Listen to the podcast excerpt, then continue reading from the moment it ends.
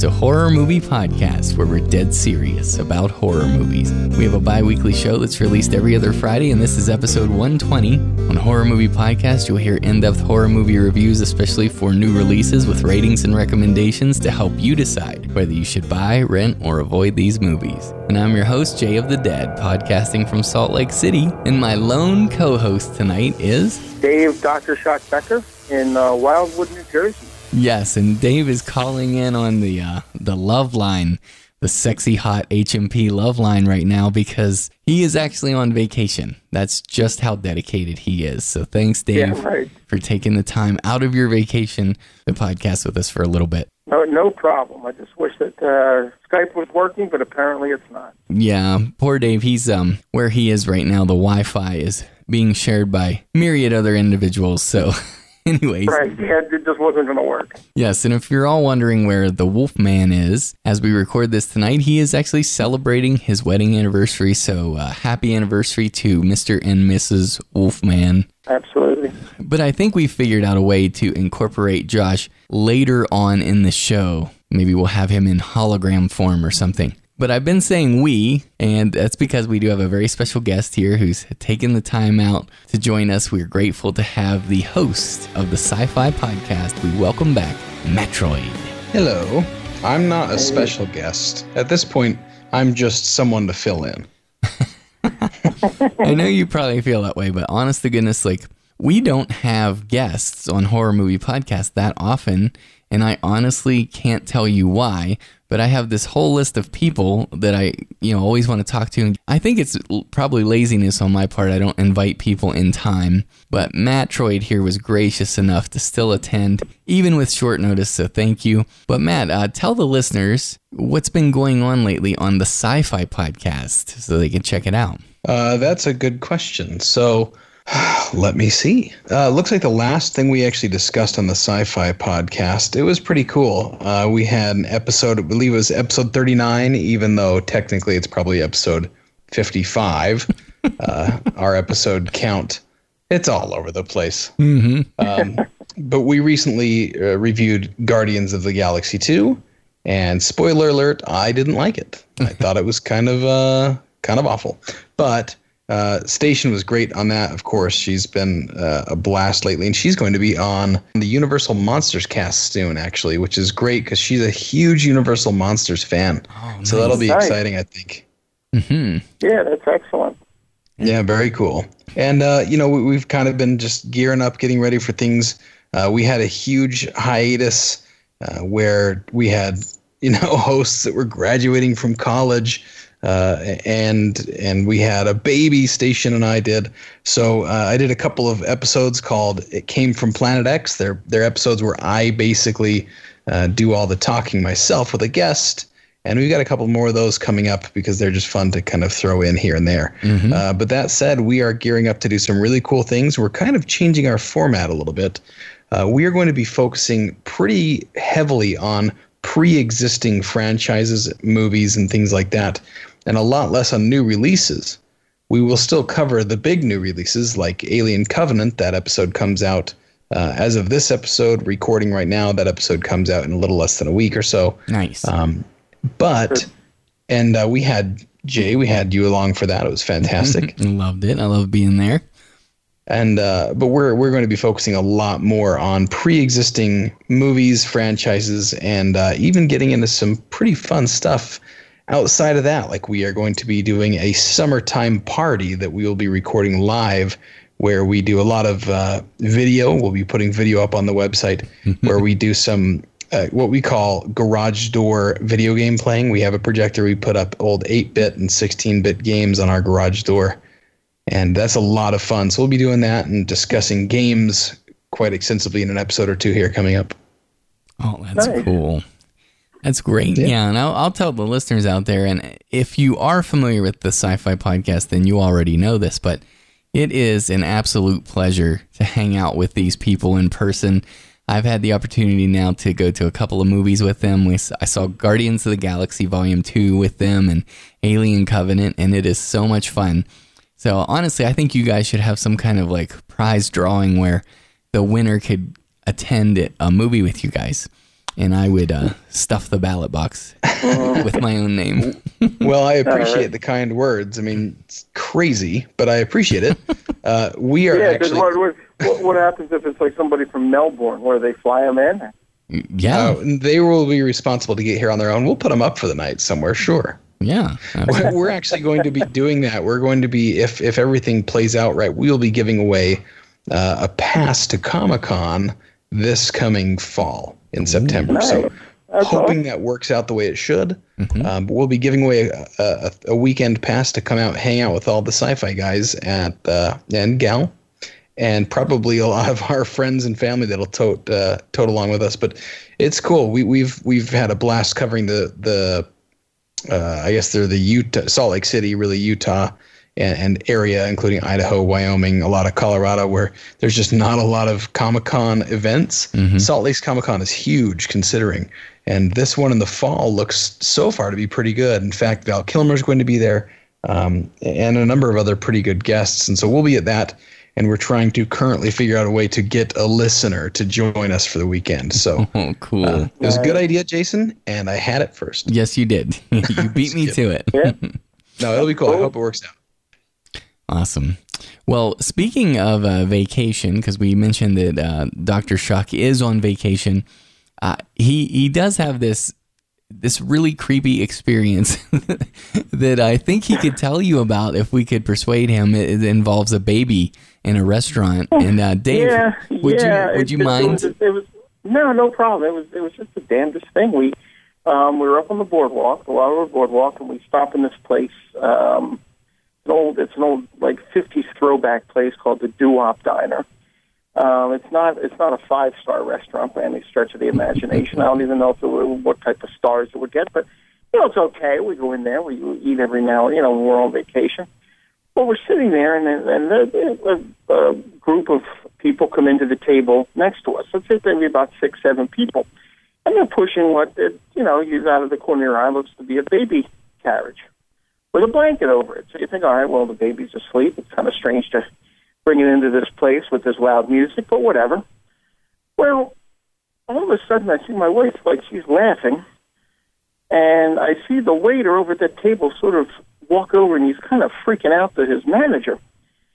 and so my wife clues me in, and I look at it. It's not really a baby carriage; it's more of a basket that looks like a baby carriage, and it even has like a baby blanket over top of it.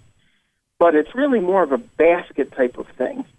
Um, and as I'm looking at it, this thing starts shaking wildly, and I said, "What the Is hell is basket My wife case? I hope it's not basket case. Basket case. no, no, my and well, wasn't far off. I guess. And my wife says, "Just keep watching." All of a sudden, I see this monkey's paw come out. And I said, "Is that a is that a damn monkey in there?" And my wife said, "Yeah, that's what the guy was just saying to the to the to to, to the owner or whatever the manager is saying." He was he was really freaking out because he he said this thing scared the hell out of him. And every now and again, this thing would just would shake wildly. And you'd see this pole stick out, and they would just sort of put the blanket over top of it again. And I'm, I started thinking, I said, who the hell would bring a monkey into a restaurant? Who the hell would bring a monkey on the boardwalk in, in a basket? And then to do that, who would bring it into a restaurant? Clint Eastwood. Yeah, well, yeah, right. Like, what, five year orangutan, right? Which, Every which way was but loose. In every which way you can.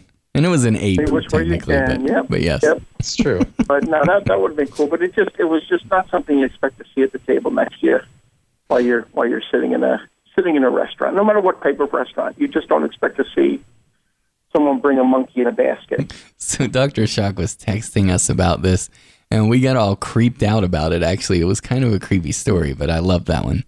Yeah, I, I was I kept trying to take a picture of it, but it got a little awkward because the people could kind of see what I was doing, and of course the thing didn't stick its far out all that often. I would have just would have just looked like a regular sort of basket thing with a blanket over it. Yeah, I got you. So I, I didn't I didn't get a picture, but I really wanted to get a picture of it. it was just it was very bizarre. What if you had gone up to them and said, "Oh my, what a beautiful baby! Can I take a picture of your Yeah, baby?" Like, Well, it's like uh, we were going back and forth, and then uh, Joel Robertson, along with us on the Universal Monsters cast, and then Retro Movie Geek, Mm-hmm. he texted back, you know, what if it was like a you look and it's like one of those like a, a monkey with a baby's face or something. Oh yeah, exactly. You know, kind of kind of reminded me of the dog from the um, from the '70s invasion of the Body Snatchers, or the original Fly, or something. or like the that. original Fly. Uh-huh. Yeah, and I think that would have freaked me out a little bit. Mm-hmm. That's awesome. I love it. So yeah, if you enjoyed that little campfire tale, we have another one later on in this episode. But um, real quick, and we're getting underway. I'm just I'm just warming everybody up, listeners. So we're gonna get into some horror movie reviews. But uh, real fast, Doctor Shock, did you see that over on Horror on the Go?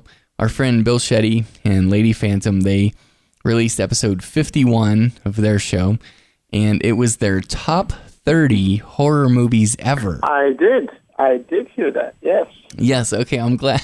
I'm glad.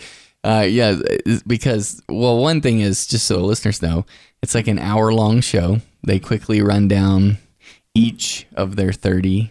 You know, so it's sixty m- movies total. Definitely worth your time. I'll link it in the show notes because I think you should check it out. But uh, Bill Shetty, in the be- in the midst of it, he calls out our very own Doctor Shock on something uh, pertaining to creature from the Black Lagoon. And so, yes, he, he had he had taken me to task for saying he was a sympathetic uh, creature. Yeah, in fact, I have the, I have the clip right here. I'll I'll play it for the listeners right here. and it is Creature from the Black Lagoon. How much scarier can you get when you're on an island and you got this fish human? And I don't want to call somebody out, but I recently heard my good buddy Dr. Shock talk about this on a Universal episode on Horror Movie Podcast. Jay of the Dead runs it. Get over there to them. They got a great show. But he thinks all of them were sympathetic to Universal. No, Doc. Like, watch it again. I think you haven't seen it. There was nothing to be sad about this creature. He came out of the water and killed people. He was going after people. They didn't go in after him to start the movie. He came out of the lagoon and mm-hmm. killed people. That's why they're searching for these ancient remains. This is not a sympathetic character. This is a creature that killed and came out and killed. First off, let me say I thought their lists were very impressive. I really did like their lists. I mean, they did sort of run the gamut of horror. Um, Even some silent movies on the list and everything, and and uh, a lot of classics on there too, which is E- really cool. Even some surprises. So And some surprises. There were definitely some surprises. Yes. No, No, it's- did they have a criteria, or was this just based on what they thought was best? just their personal opinion Just of their the personal opinions of top thirty. the 30 greatest horror of all time. They're, Oh, they're, but I guess it would be sort of their like their favorites too. hmm Um, but I guess that you know that would be their opinions of what the best are. Um, and then we're just going back and forth, and he was just saying that he's just he's just a killer, the a straight up killer, the creature from the Black Lagoon. I felt he was more sympathetic because a they sort of went into his territory. hmm Um, a lot of the other ones, Dracula, the Invisible Man, they travel and they do their you know do their dirty work uh, sort of on the road, or, or they're willing to take it to other towns. Creature from the Black Lagoon, he was just sort of living his own life, and then they sort of came in there. Kind of like Um, not- a, la, a la Leatherface, right? In the first Texas Chainsaw. right? In the first Texas Chainsaw, right? He didn't. He didn't want to be a killer. It's not like he wanted to kill. Um, he felt he was put in a position to do so. Yeah. Um, so uh, I looked at that. Plus, you know, the the creature sort of falls for the girl, Julie Adams. He falls for the girl, um, and you get that scene where he's just sort of watching her. Now, there's no doubt he's he's you know he can he's he can be pretty tough when he wants to be, and he's he's definitely a he's definitely a a killer. yeah, because Um, yeah, because he initiates like the first kill within like 10 or 15 minutes of the, the film. And yeah. it's kind of, it seems there's- there's- there's- unprovoked other than the fact that they're kind of on his turf. Yes. Right. Yeah. And, and obviously, they didn't go in there with the intention of, of disturbing this creature. They didn't have any clue what was there. Um, but I just, uh, uh, for that, I just felt that I, I was looking at it sort of in, in the broad um, spectrum of the universal monsters. hmm How a lot of them were very sympathetic. Nice. I. Um, and I had thought that I had said that I felt that the creature was definitely somewhat sympathetic as well. Um, and those those were the reasons. Was you know he, he did sort of fall for the girl. I didn't I didn't hate the creature. Let's put it that way. Well, and and to your defense, Doctor Shock, even when a creature is a killer or a monster is a killer, it can still be sympathetic because of you know there there can still be reasons to pity it, even if it is the aggressor or the initiator of kills. So. Mm-hmm. So Yeah. fair enough, but But in the end, I mean, in the end, like it was, it was sort of friendly jabbing back and forth. I mean, it was not, and then I didn't, uh, you know, it's fine. I know. I we actually go back and forth with Bill Shetty, and we have for years now, for seven years, like Right, yeah. about this and that. But I I actually recently watched uh, Creature from the Black Lagoon, and I noticed something. This was within the past, I don't know, month or two. But I noticed. Do you remember in Jurassic Park? And it's. I mean, this is obviously, I think, a nod or an homage to the Creature from the Black Lagoon because in the beginning um, of Jurassic Park, when we first meet um, John Hammond, he shows up in the field and he's dressed all in white and he surprises two of the researchers while they're while they're working. I mean, the one guy's diving, and then here in Creature from the Black Lagoon, 39 years earlier, you got the guy who discovers the the creature's hand. Um, he visits these researchers in the field while they're working, and he's wearing all white, head to toe. Oh, interesting. And he he commissions them and tempts them away from their work to come and see what he's he's got.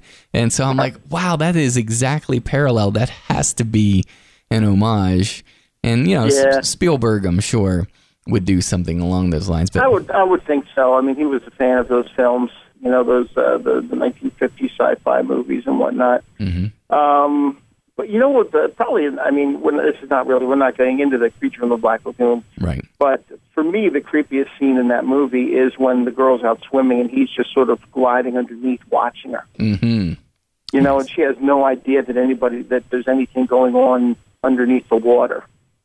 that just sort of whole sort of stalking thing. You know, I thought that was and it was so well handled. I mean, that it, it really is a it really is a classic, very cool. great movie. You know, Yes, it is. Yeah. So, anyways, make sure you all check out Horror on the Go. It's episode 51. We'll have it linked in the show notes, and you can hear more about uh, Bill Shetty and Lady, Lady Phantom's top 30 horror of all time. hmm and like you said, there are some surprises on there. Mm-hmm. Certainly are.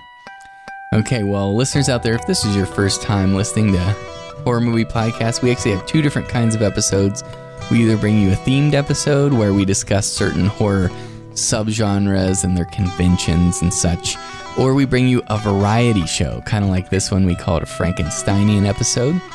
And it's just a hodgepodge of whatever horror movie reviews or news or whatever we want to talk about. So, um, just to give you a sneak peek, tonight we'll be talking about It Comes at Night, 47 Meters Down. Uh, we have Cat's Eye. Our friend Matroid's going to be talking about that. 12 Feet Deep, Trapped Sisters, and a bunch of other stuff. So, let's get started here. Now, at this point in the show, we understand that we had listener requests. A lot of listeners were asking about a particular horror pets movie, a weird one called Uninvited from 1988. And so, uh, because of our previous episode, we promised that we would get to it. And I'm sure uh, the Wolfman will have some words to say about this as well next time he's on the show. But let's move into our uh, review of Uninvited. Uninvited, 1988. What it is is there's a um, it, it centers around this this um, this uh, I guess Wall Street tycoon uh, named Walter Graham, and um, him and um, some of his associates, uh, specifically Mike Harvey, played by George Kennedy, and I guess his his uh, um, very very uh, elderly uh, bodyguard slash um, uh, you know, he, he sort of roughs up. He, he takes care of the dirty work. Named Albert, played by Clu Gallagher. Um, they're ready to skip town, and they're going to get onto Walter's luxury yacht and skip town. Um, they want to get down to the Cayman Islands to clear out some money because uh, the uh, Securities and Exchange Commission is coming after them for something. You know, they're, they're he's a bit shady, Walter, in his practices.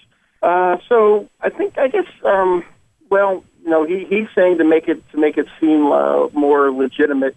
He invites these two, you know, very pretty young girls along, uh, Rachel and or is it not Rachel? That might be. I'm, I'm looking at the credits here. Maybe it was Suzanne and Bobby.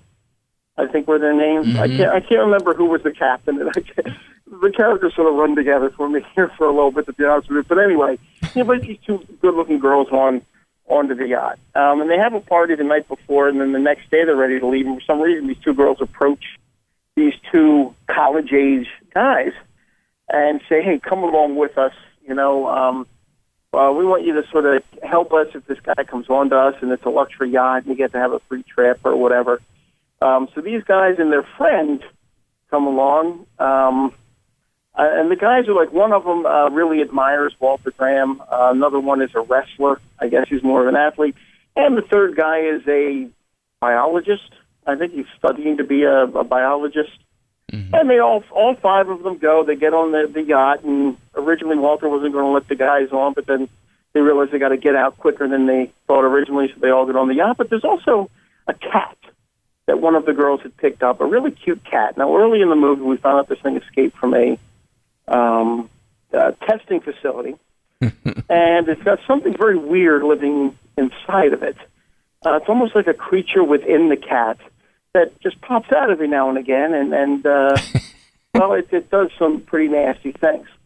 So this cat gets onto the yacht. Well, sure enough, eventually the cat does what the cat's going to do, um, and uh, you know people start dying, and it, it gets down to the point where um, these people they end up stranded on this yacht because the cat does something to sort of sabotage the yacht. I'm not sure why, but you know, sort of sabotages the yacht and they're stranded in the middle of the ocean, and they've got to figure out a way: a, how to repair the yacht, and b, how to get rid of this uh, demonic cat. I'm guessing That's it's a right. demon inside of the cat. Uh, something, yeah, something very interesting. So, so Matroid, you be our our listener surrogate here, um, because you have you seen Uninvited from 1988?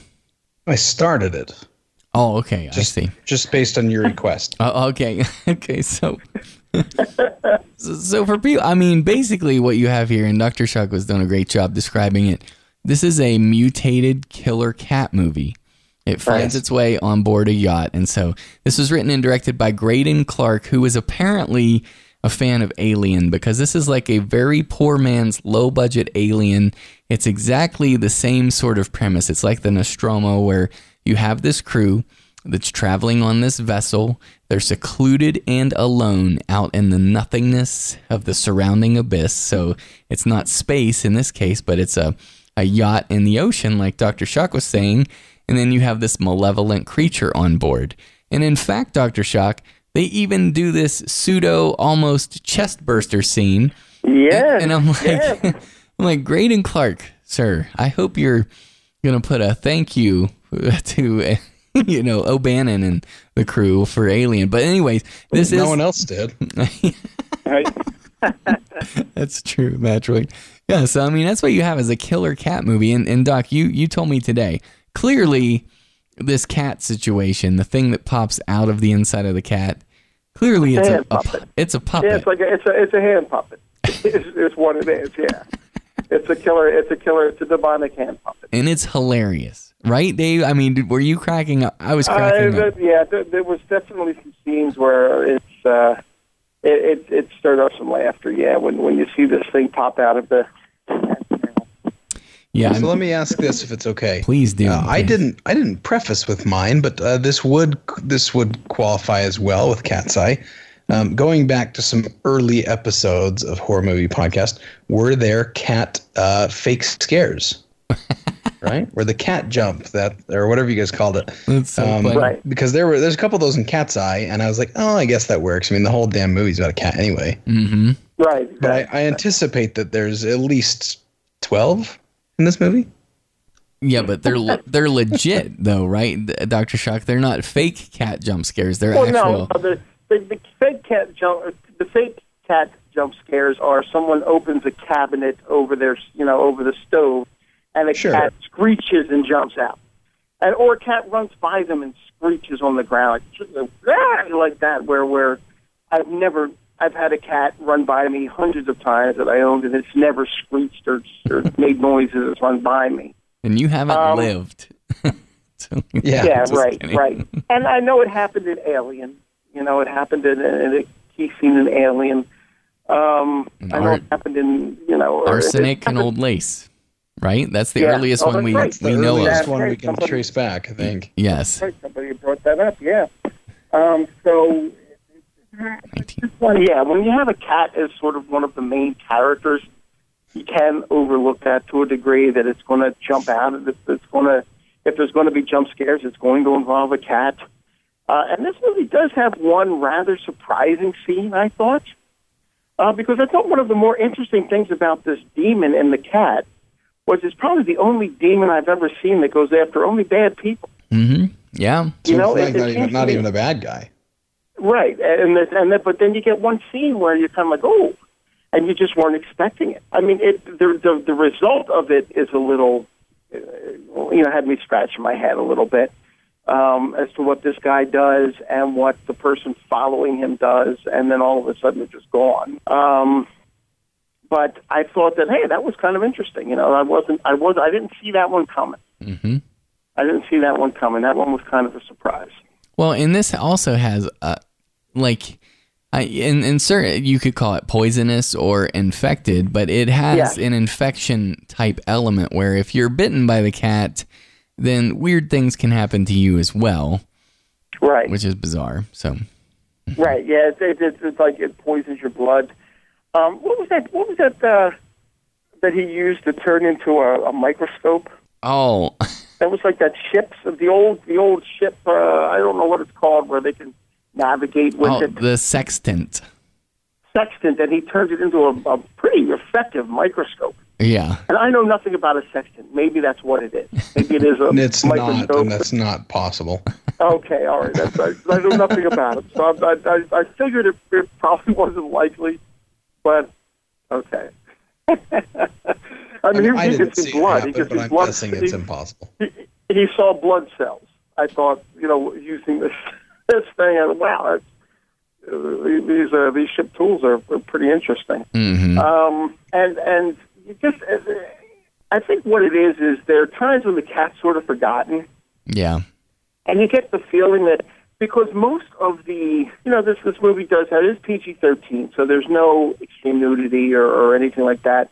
It does have a couple love scenes in it, Yeah. almost I think all of which happen after all hell breaks loose. Yeah, which is very unusual for a horror movie. It is. It's very unusual because normally it happens before. They were filling time, so they, they didn't really, they didn't think they had a full length movie here, so they said, okay, let's let the girls you know, take off their tops and let's let them get at it a little bit here, um, just to fill some time because they're they're not quick scenes. I mean, they're not you know stretched out extremely long either, but uh, it's just kind of unusual that these people are stranded in the middle of the ocean. They're running out of food.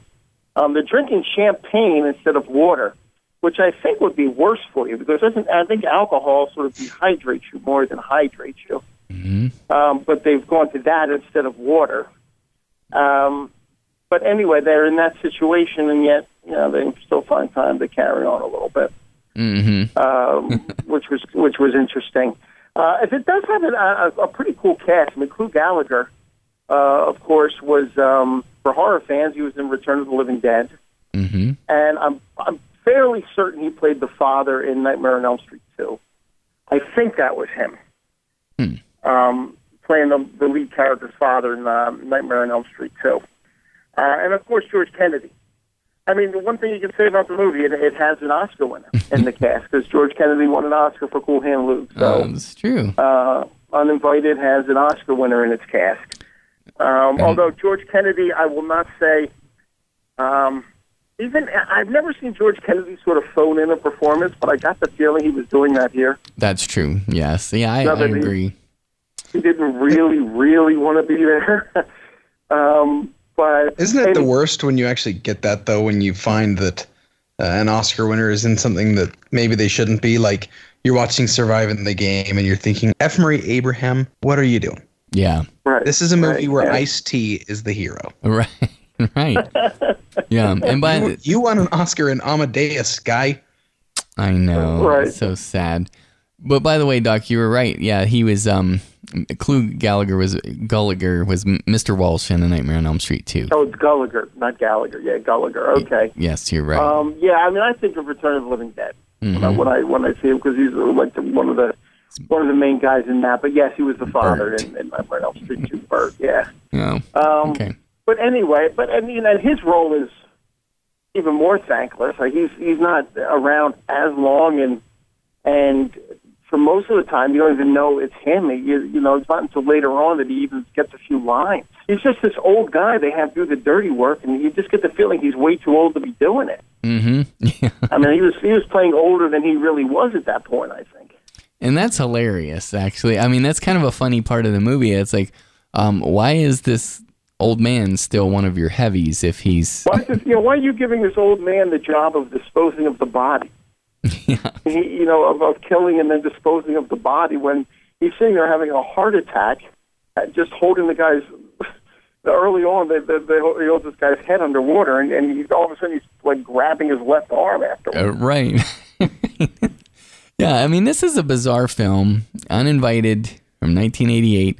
Believe it was released straight to video, and it looks it. I mm-hmm. mean, it's a very low budget kind of movie, but it's one Right. of those oddities of the 80s, honestly. And I think the reason it'll always be special to me now, because this was my first time seeing it, is I actually I opted through Dr. Shock watched it before I did, and so I was like texting him today to find out if this is something I could show my nine year old son who loves horror, or at least he, he thinks he does, and and so Right. he's seen a lot of the classic monster stuff. So I did show him this. You know, I needed to cover you know a certain scenes like with the the intimacy and stuff, but as far as like the, Right. ca- the killer cat monster thing, he just loved it and thought it was hilarious. So. Um, Okay. this is actually his introduction to 80s horror cinema and it's um you know he loved it but it, but it's a very bad movie but even though it's a bad movie it has that charm to it I could see people who were young, you know, at the time when this movie came out, being kind of, you know, kind of creeped out by it and and you know really liking it. I can. I mean, it's it's one of those movies, and I'm not saying you had to be really, really young. I'm not saying you had to be like, what's your son, nine years old? yes hmm Yeah, I'm not saying you had to be nine years old, but you know, I, and I can see this being a nostalgia thing for some people. Um, but to see it now for the first time, obviously, it's and and and the ending is just kind of wow. yeah yeah I mean, I don't want to go. I don't want to go into it, but right you know, it, it's it, you- you're looking at this ending and you're just like, holy cat! Especially the the very the last handful of scenes at sea. yeah yeah You know, you're you're you're just kind of like, what? Okay, uh, okay, they're. But Never here. I don't want to go into it. I don't want to go into it. So here's the- but- here's the context un, under which you would show this movie and invite friends over. Like if you have people coming over and maybe they don't necessarily like horror movies or maybe they've um, criticized your movie choices in the past. We've all had friends and family members who were uh, like obnoxious about that and say, Right. I don't want you to pick the movie, blah, blah, blah. And so this was a hilarious kind of movie to put on for people and subject them to it. It's PG 13, it's fairly mild as far as horror goes.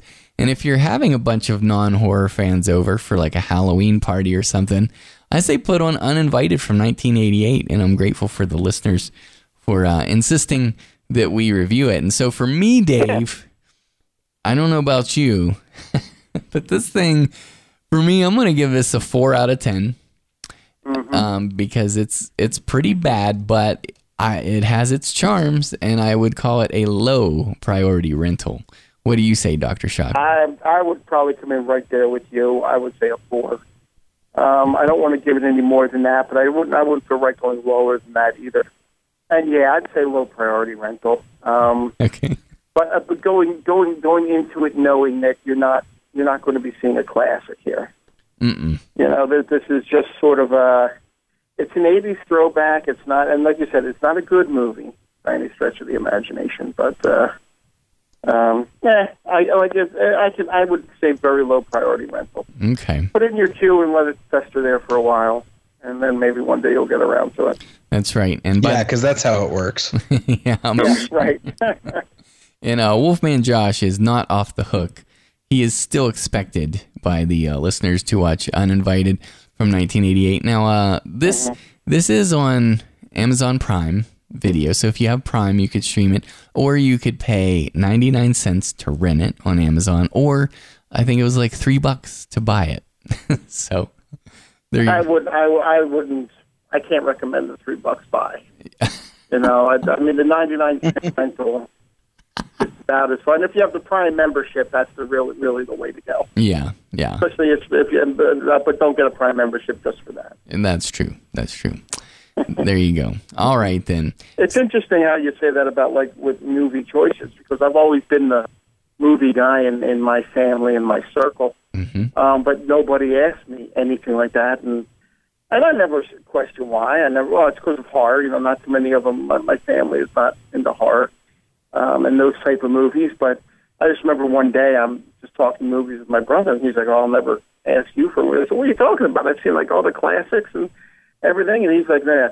Well, because I came over to your house one time and you were watching a movie about a bunch of midgets on Easter Island. and I'm like, oh, that's right. He came over when I was watching Even Dwarfs Started Small one time.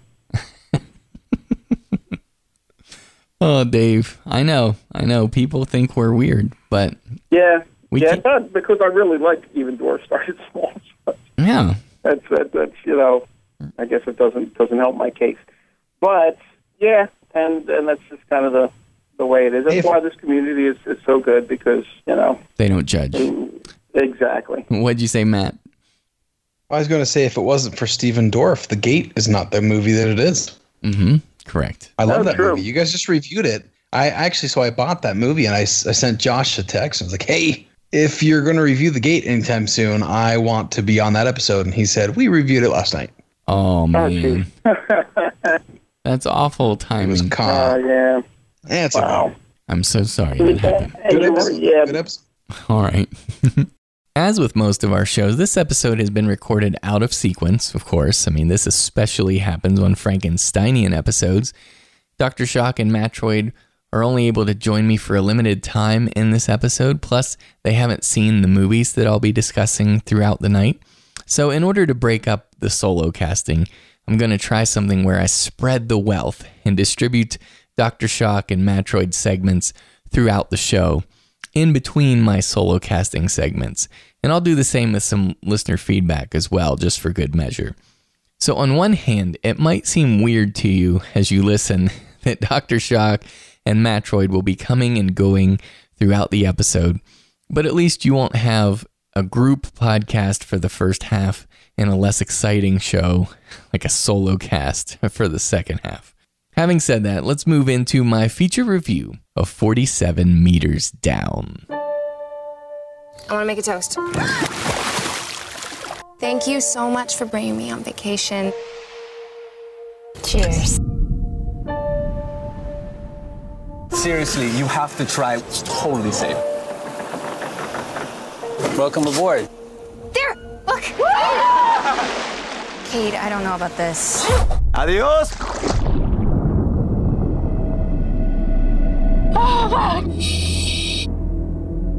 Oh my god, this is amazing! Cheese!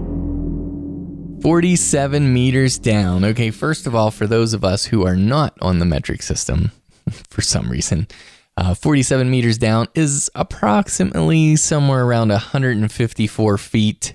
I looked it up. And supposedly, this film sat on a shelf for quite a while, maybe a year or so. That's what I've heard. And then it was eventually released online. It was like a VOD, and it actually got some good buzz. I guess there were some horror sites somewhere.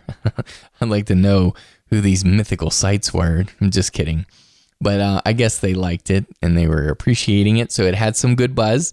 And since The Shallows did pretty well last summer, they decided to give this a theatrical release. And so here we go. Now, I wasn't expecting Hamlet or anything like that, but I was expecting this movie to be fun. And as I asked in my review over on Movie Podcast Weekly, will any shark movie ever be able to compete with Jaws? And I think the answer to that is no. Jaws was made by a master filmmaker, even at, at the beginning of his career, but still, you can watch Jaws and the characters alone are enough to keep you engaged in that movie, much less a shark, which you don't see most of the time. Everybody's very familiar with how Jaws works, but it's impressive that that's a shark movie with not very much shark and it's still engaging. Now, our friend Kagan also talked about how movies just can't live up to Jaws and they'll always be ca- compared to Jaws way back when we reviewed The Shallows together last year. And I just think every shark movie is going to be in its shadow. And I hope that one of these days it would be amazing if we could find a shark movie to outdo Jaws. But more than likely, every shark movie will always be found wanting. But stick with us here on Horror Movie Podcast because, you know, we're going to see about that. We've actually got a special shark episode coming up for you very soon. So make sure you subscribe in iTunes for free to make sure you don't miss it. Commercial for this podcast, yes. Anyway, 47 Feet Down is another survival horror film, which I love. You know, I love those listeners. I am in. If it's survival horror, I'm in. If this could happen to me in real life, then it's my kind of story. So you have people who get stuck in a dangerous situation, and the longer they're stuck in this dangerous situation, the more deadly it becomes. It's like a perishable predicament. And I saw this in the theater on opening night, the Friday it opened. Yes, I know there are people who had seen it already on VOD like way before, but you know, for a theatrical release, I was there. And so this was directed and written by uh, Johannes Roberts, who was the director and co writer, along with Ernest Riera. It stars Mandy Moore from This Is Us fame, the TV show that's very popular nowadays, and then Claire Holt, and you might recognize Claire from The Vampire Diaries. So here's the premise the 47 meters down. You've got two sisters vacationing in Puerto de la Paz, Mexico, and they decide to go cage diving so they can look at sharks from underwater from inside the safety of this steel cage, presumably. but when their cage harness breaks, they sink to the bottom of the ocean floor, 47 meters down, or 154 feet, and with limited oxygen and sharks circling above. So, this is one of those uh, what in the world would I do if I were in this situation? First of all, I've um, not done scuba diving myself, but I have, you know, s- spent time in a pool and I've, you know, I would go diving for things, you know, like one time my wedding ring um, came off my finger in the deep end. So I, and coincidentally, I was in Mexico when this happened, I, as I recall. And I dove down and to the bottom of the pool and just 12 feet down, 12 feet deep, trapped sisters. Sorry, that's coming later. But anyways, 12 feet deep, uh, my ears felt like they were going to explode. And so I can't imagine being in a shark cage and sinking 154 feet to the bottom of the ocean. I just can't even comprehend what that might be like. Anyways, I guess I'm kind of a wuss that way, but this film is one of those situations where as you watch it, you you just try to troubleshoot in your mind, you know, okay, well, what would I do? In order for this to be one of those uh, perishable predicament type of movies, they usually have to have some sort of ticking clock uh, convention in the screenplay. And in this screenplay, it's actually a very credible one where you have the air, the oxygen left in their air tanks, you know, because if that runs out, of course, they die. And so that creates urgency. So they can't stay below for too long due to the air tank dilemma. And then if they leave the cage, then they risk being devoured by sharks, of course. Uh, plus, this is even more dangerous and more complicated because since they're 150 feet underwater, that means that they have to ascend very slowly and in stages in order to avoid the bends. Not the Radiohead album, but but that condition that happens if you come up too fast from being deep underwater. And uh, it's uh, possibly fatal, too, by the way. So, anyway, let's talk about some logistics here with this film. Uh, when I initially heard the premise, I'm like, okay, wait a second, wait a second. So, So they're going to be stuck underwater in this cage. And so wouldn't the whole movie just sound like blah, blah, blah, blah, blah, you know what I mean? Like, I'm just I'm just like how are they going to communicate and how are we going to tolerate this? And so I can answer that for you. They have these internal headsets where they can chat back and forth with each other and we can hear them just fine. Now, um, I will say, side note, there are a lot of like air tank and breathing sounds in this. And yes, it adds to the realism, but at the same time, it does get a little bit annoying. That's just a nitpick. I'm not taking away from the film for that, but I'm just putting it out there. Um, you know, so th- there are aspects of this film having to do with them being underwater and trapped underwater that are a little less pleasurable, but I'll talk about those in a minute. So, Mandy Moore's character, she has real problems in her life, okay? And this is a very common thing with horror movies. Now, a lot of times I'll say horror happens to those who deserve it least, right? But with this particular character, it's not like she's dying of cancer or anything.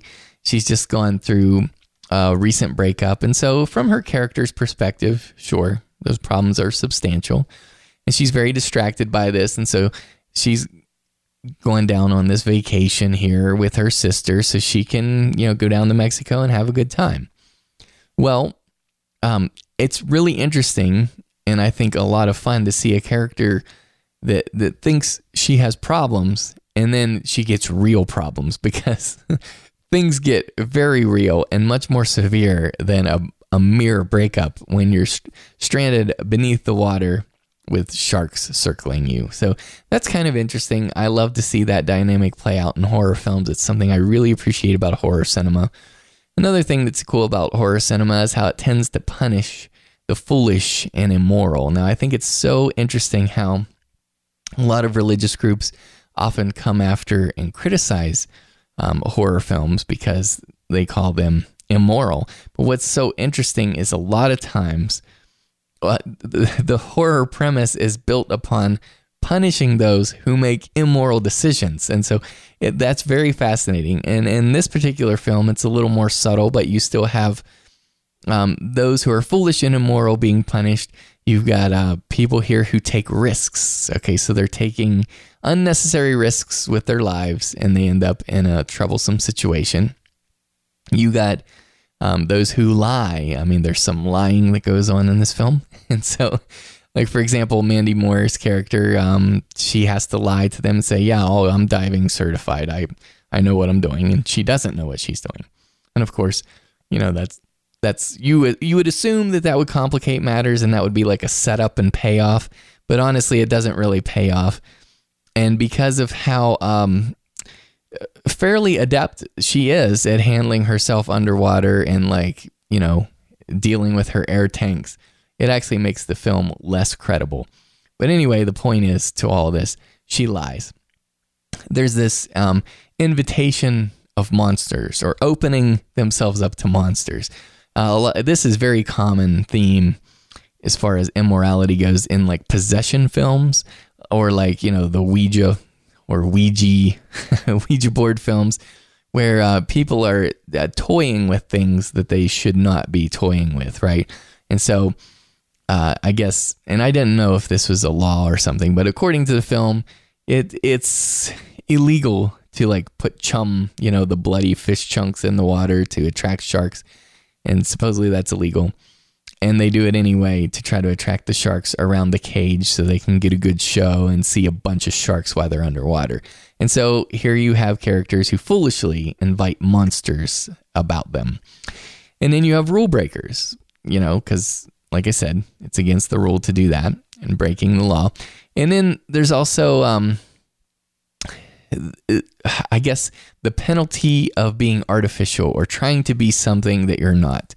Because in this film, one of the things that the Mandy Moore character wants to do is to have a rip roaring, wild good time and to prove to her ex boyfriend that she is really fun after all. And so she's trying to be somebody that she's not by taking risks. And that's how she's persuaded to even get in this shark tank situation, the, shark cage. And um, you know, so these are a few of the instances And as I said, more subtle, but horror films tend to punish the foolish and immoral. And that's what's happening here. Something I admire about this film, and this is also fairly subtle, but uh, in horror stories, it, they usually don't horror itself does not exist within the context of the film, right? A lot of times you're watching a horror movie and it's like, why would they go off alone? Haven't they ever seen a horror movie before, right? And and so until we had movies that were more self-aware, and I know Scream wasn't the first that did this. We've talked about that before. But it is uh, one of the best at doing this. And so in Scream, for example, they're extremely aware of horror tropes and horror cinema and all the rules and so forth. But a lot of times in horror films, it, you know, they just they don't really get it that there is there is this disastrous potential consequence, right? But in this film, uh, they make a just an offhanded reference to like you know before getting in the shark cage, it's like. Uh, uh, one of the characters says, "I've heard horror stories about this before," and so I think it's it's really interesting that they even bring up the fact that this could be a horror story or a horror related experience because usually the characters are dumb and unsuspecting, right? and so another thing that I think that this film does that's kind of interesting is um for a little while part of what it does is once they sink to the bottom, and these are not spoilers, I'm telling you, of course, because I don't, I, I would give you a warning for spoilers, but we we don't really know what the boat is doing, okay? Because um, you know, there's the boat that's sponsoring this cage diving trip, and when the cage breaks and sinks to the bottom, they're really far down. They can't see up to the top of the water, and so for a, a while, at least a little while we are just as in the dark as these two sisters are. And I love that because you don't know if the boat decided to take off or if the boat's even there or what they're doing to try to rectify the situation. You have no idea. And so I think that's very interesting too. And I think one of the missteps of this film is, you know, we we eventually um, get more insights, but it's not like it's not like one of those movies where it's like, okay, let's cut to what the girls are going through, and now let's cut to what they're saying up on the boat. And, and for a while, we didn't have any other insights. We were just as in the dark as the two girls, and I think that adds to the scariness. So if there are horror filmmakers out there listening, if you care any any degree about this one fan's opinion, and that's all I am, I'm just a horror fan. It actually is better, I think, to put your audience in the same um, situation. Usually, there are exceptions to this, but I'm just saying to, to have your audience just as clueless and just as scared um, as the characters, the victims themselves. A couple other positive things. Um, the film gets into the story pretty fast. I like that. I mean, I think they're in the cage within the first like 10 minutes or something. I think I wrote that down. I just I overlooked it in my notes, but and and also this film is bright and colorful. Um, the the shots that are not underwater, right now, it's not as gorgeous as the cinematography in the the shallows, for example, right, with Blake Lively. But um, you know, it's a good looking film while they're above water. Once we get underwater, you know, it's it's kind of dim, of course. It's dimly lit because they're pretty far down. And honestly, it, I mean, it adds to the realism, so I can't criticize it that much, but it's not as fun to watch because it's a little bit hard to see. Your your view is obscured, and of course, part of that is is put to good use in cloaking the, the threat and the horror out there. So that's kind of interesting. But I think one of my biggest criticisms of this film, 47 meters down, is that it doesn't seem to know or understand whatsoever how sharks work or behave, right? It's like they never even thought to consult a marine biologist. And who knows, uh, you know, maybe that's expensive. But it's like, have you never even watched Shark Week? Not even once? Because, just for example, they chum the water, they put this bloody fish in the water, and immediately, bam, like immediately sharks start showing up and they're aggressive and, you know, there they are, and it's like, ooh, sharks, right? But later in the film, you have characters who are bleeding quarts into the open water. You have characters, you know, just bleeding so much in the water, and sharks are nowhere to be found. And this is even after the sharks were kind of made aware that it's dinner time in this area. And and you could say, Jay of the Dead, maybe you're the one that doesn't know about sharks. Maybe not. So if we have a marine biologist listening to this, if you tell me that, you know, sharks would be there for the chum stuff, but they're always cruising, always looking for food, so they might, you know, get bored and head off somewhere else. Fine. I don't believe it. A shark can smell like it can perceive and pick up on like one one billionth of a particle of blood across five miles or something ridiculous. That's not the exact statistic, but it is something mind blowing like that. And so, if there's so much blood in the water, the sharks would be attracted back. I'm just saying um, this is BS the way it goes in this movie. These sharks are merely, merely like plot devices. They show up when the screenplay requires it, and and they're not like a legitimate natural world existing type of threat. And what I mean by that is, if you've ever seen Sharknado, and yes, that's kind of the kiss of death, on my opinion, for this film. You know, the Sharknado sharks, it's so weird and quirky when those show up and when they appear. It's like, you know, they're there when you need them to be there, basically. And that's the same case with this. These sharks do not behave in a natural way, as I understand sharks, as I've seen sharks, you know, and I've watched Shark Week a lot. So I'm just saying that's ridiculous. And I'm just going to put it out there. Uh, now, if we have a marine biologist listener, or shark expert who wants to set me straight, by all means, feel free. I don't believe it. It's kind of dumb. And the other thing, you know, because the sharks do show up from time to time, you get lots of close calls. And uh, it's very frustrating, to be honest with you, because uh, for most of the film, and I'll just kind of leave it at this for most of the film, there are only, um, you know, the two people down in the water, and there are two main characters. So, of course, you're not going to have sharks like chomping on them in the first like 15 minutes of the film, right? And and eating these characters and stuff like that. So we have lots of close calls and honestly, sharks are such effective hunters. And these girls are such sitting ducks down there. It, it's really ridiculous. You know, they just try to ramp up the suspense and um it, it's it's not working here and I'm very sorry to report that to everybody, but that's the truth. Um, films like this, when you have these characters stuck in a situation, this is kind of interesting to me. They often have a lot of bickering or blaming and infighting. This film does not have that, which I think is kind of um, refreshing. So there's a good point for 47 meters down. And at the same time, films like this often end up having like this heart to heart conversation between the characters. And this one does have one such conversation. And so if you're writing a film of this nature, you know, often you have the infighting and the heart to heart talk. So this has one of those at least. Um, we talked about the darkness and how the dimness makes it difficult to see.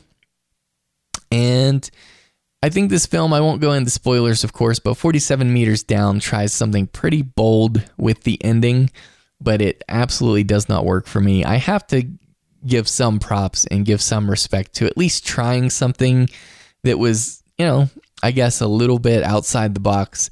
But um, I, I know like Willis Wheeler, the wild man, was over on Movie Podcast Weekly and talked about this film with me, and he hated the way this ends. And um, you know, I can see why people would feel that way. I admired it to some degree, but I'm like, yeah, even though that's kind of kind of ballsy, you know, like I'm like, uh, I don't think it works. The bottom line, though, and this is where I, we get down to brass tacks, listeners. If you're going to take away anything that I say about 47 meters down, it is this. This film has kills, okay? But it is so unfulfilling because we don't see anything to speak of. I mean, truly. And I don't think it's a matter, just a matter of it being PG 13, although I do blame some of that on the PG 13 rating. If this thing had been R, it would have been a lot more serious business. But then the other thing is like, okay, it's PG 13, so that's one problem. They can't show a lot with the kills. But what I'm telling you is like they show hardly anything along those lines, even though there are people who get killed. Um, and then I wondered if this is a budgetary restriction. I mean, is this something that um, you know, they didn't have the budget to try to pull this off, especially since it's very difficult to film a production in water, on the water, around the water. I mean, that that is exceptionally hard for filmmaking.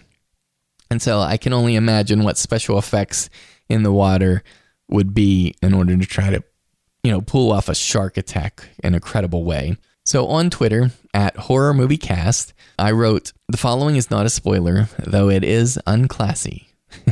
47 meters down is a quote unquote blue balls horror movie. Hashtag high and dry. And I was pretty proud of that. it asks a lot of the audience, but it gives us very little in return. It is very unfulfilling. It teases us with the promise of a very upsetting, scary, bloody, awful shark movie. And so my um you know, I, I came down basically with this. Sharks are a primal natural fear I mean, that's genuinely scary. That's something that we can universally understand. I don't want to be eaten by a wolf of the sea, right? But even if you're not a marine biologist or a shark a shark week expert, right? You can clearly tell that this movie has no basis in reality as I've said. It, I, it does not seem to portray actual shark behavior. And so the movie ends up pulling its own teeth. It is a toothless affair. And so the other tweet I wrote was uh, the first 25 minutes has so much promise for this survival horror movie, but it's downhill from there. One problem, it's PG 13. Another problem, doesn't deliver the goods. I give 47 meters down a 4.5 out of 10, and I am telling you to avoid it. Okay, as I promised earlier in the show, I said that we would be bringing you a campfire tale from some listener feedback. And for those who are new to Horror Movie Podcast, what our campfire tales are, uh, they're typically stories of real life things that happen that are usually have a horror slant or are truly terrifying or mildly terrifying. It just varies. But right here we have a really good one. This comes from the Eval Dead. I'm pretty sure that's eh, it because it's AKA Al from the Great Red North. That's the horror nickname that he gave to Canada. And so he goes by it, the Eval Dead. Pretty sure that's how it's pronounced. Anyways, Eval Dead writes Hey guys, after recently listening to all the older episodes since October, I was reminded of a little campfire story that I'd like to share with you. First, a little backstory. I work in the main kitchen of a long term care facility, and Jay, your nursing home incident story happens more often than you think, as one of just a few dozen men out of a staff of 400 plus. We get catcalled, grabbed, or half jokingly propositioned by female residents almost weekly. I pre cook and portion the food to be sent out to the other 13 home area, areas for service. I had become very close early on with a resident named Joyce, a former minister who had very advanced MS, leaving her only capable of moving her head and left arm and unable to speak. Despite this, I was capable of understanding her, and we had developed ways to communicate to the point where we could make small talk without her saying a word. Part of my job was to put away the dishes from the other areas that they returned after supper, and every night, like clockwork, Joyce would arrive at the far end of the kitchen at 6 p.m., move her electric chair back and forth, which caused a clicking sound to get my attention, and I'd go over, help her fill her mug with her Coca Cola. I love Joyce already. Uh, break up her chocolate bar into pieces, and then we'd have a chat. I'd ask her about her day, and she'd motion to me, asking about my wife and son. Fast forward a few years, and I had just returned from taking some time off when my youngest was born. That night, six o'clock rolls by, and I hear the distinct clicking. I walk to the door looking at my phone, getting ready to show Joyce pictures of the baby, and when I look up, no one was there. The next day, I'm telling a coworker about how Joyce was getting sneaky, and I saw her face drop. Then she delivered the cliche movie line Oh, no one told you? Joyce passed away a week ago. Now, I'm a skeptic when it comes to ghosts. I've heard all sorts of stories in that building, which is to be expected for a place that's been there for a 100 years and was used as a triage area for immigrants and refugees during World War II, a morgue, and now a place where people came to live out their last few years. I know the brain can play tricks on us and make us see and hear things that we want to see and hear, but maybe it was a new piece of equipment that had been recently put in that was stressing the electrical panel, causing a breaker to jump and click. But a little part of me still believed I was encountering the ghost of a close friend, one who didn't have a chance to say a proper goodbye. It's been a couple of years since the first time it happened, but to this day, despite my logical explanations, whenever I hear that clicking noise when I'm alone in the kitchen at night, I'll stop and quietly say, Hi, Joyce, then go about my work. Anyways, I just want to say keep up the great work. I'll keep trying to chime in from time to time on the message boards and Twitter and anxiously await new episodes every other Friday. It feels like I wait much longer between episodes now that I don't have 100 plus episode back catalog to rifle through. Signed the Eval Dead, aka Al from the Great Red North. That's the horror nickname that he gave to Canada. So, Eval Dead, uh, you're right. It is longer between episodes because I mean the your fellow listeners would tell you that because um usually I'm a day or two late, so I apologize about that. But brother, first things first. I believe you about this. Okay, I, I this it gives me chills. I'll admit it because I, I read it first all the way through before recording this, and I had chills then, and then I had chills the second time, and so it's a powerful story. But honestly, I think it's totally real. I think that's your friend Joyce. And the other thing I want to say, I like to point this out. A lot of people think that horror fans, you know, the people of our ilk, of our horror community, are a bunch of sickos or weirdos or something. But the thing is, if anybody reads between the lines here, what you have is a, a very compassionate person in our friend Evil Dead. And um, I think it's really cool that you were such a, a positive force in this lady's life her last few years. I mean, I know those people are often very lonely. I spent a lot of time in nursing homes, not not as much as you have, but I'm just saying I admire and respect that and I'm sure you came to mean a lot to her. So it makes perfect sense, Eval Dead, that Joyce would come to visit you from time to time.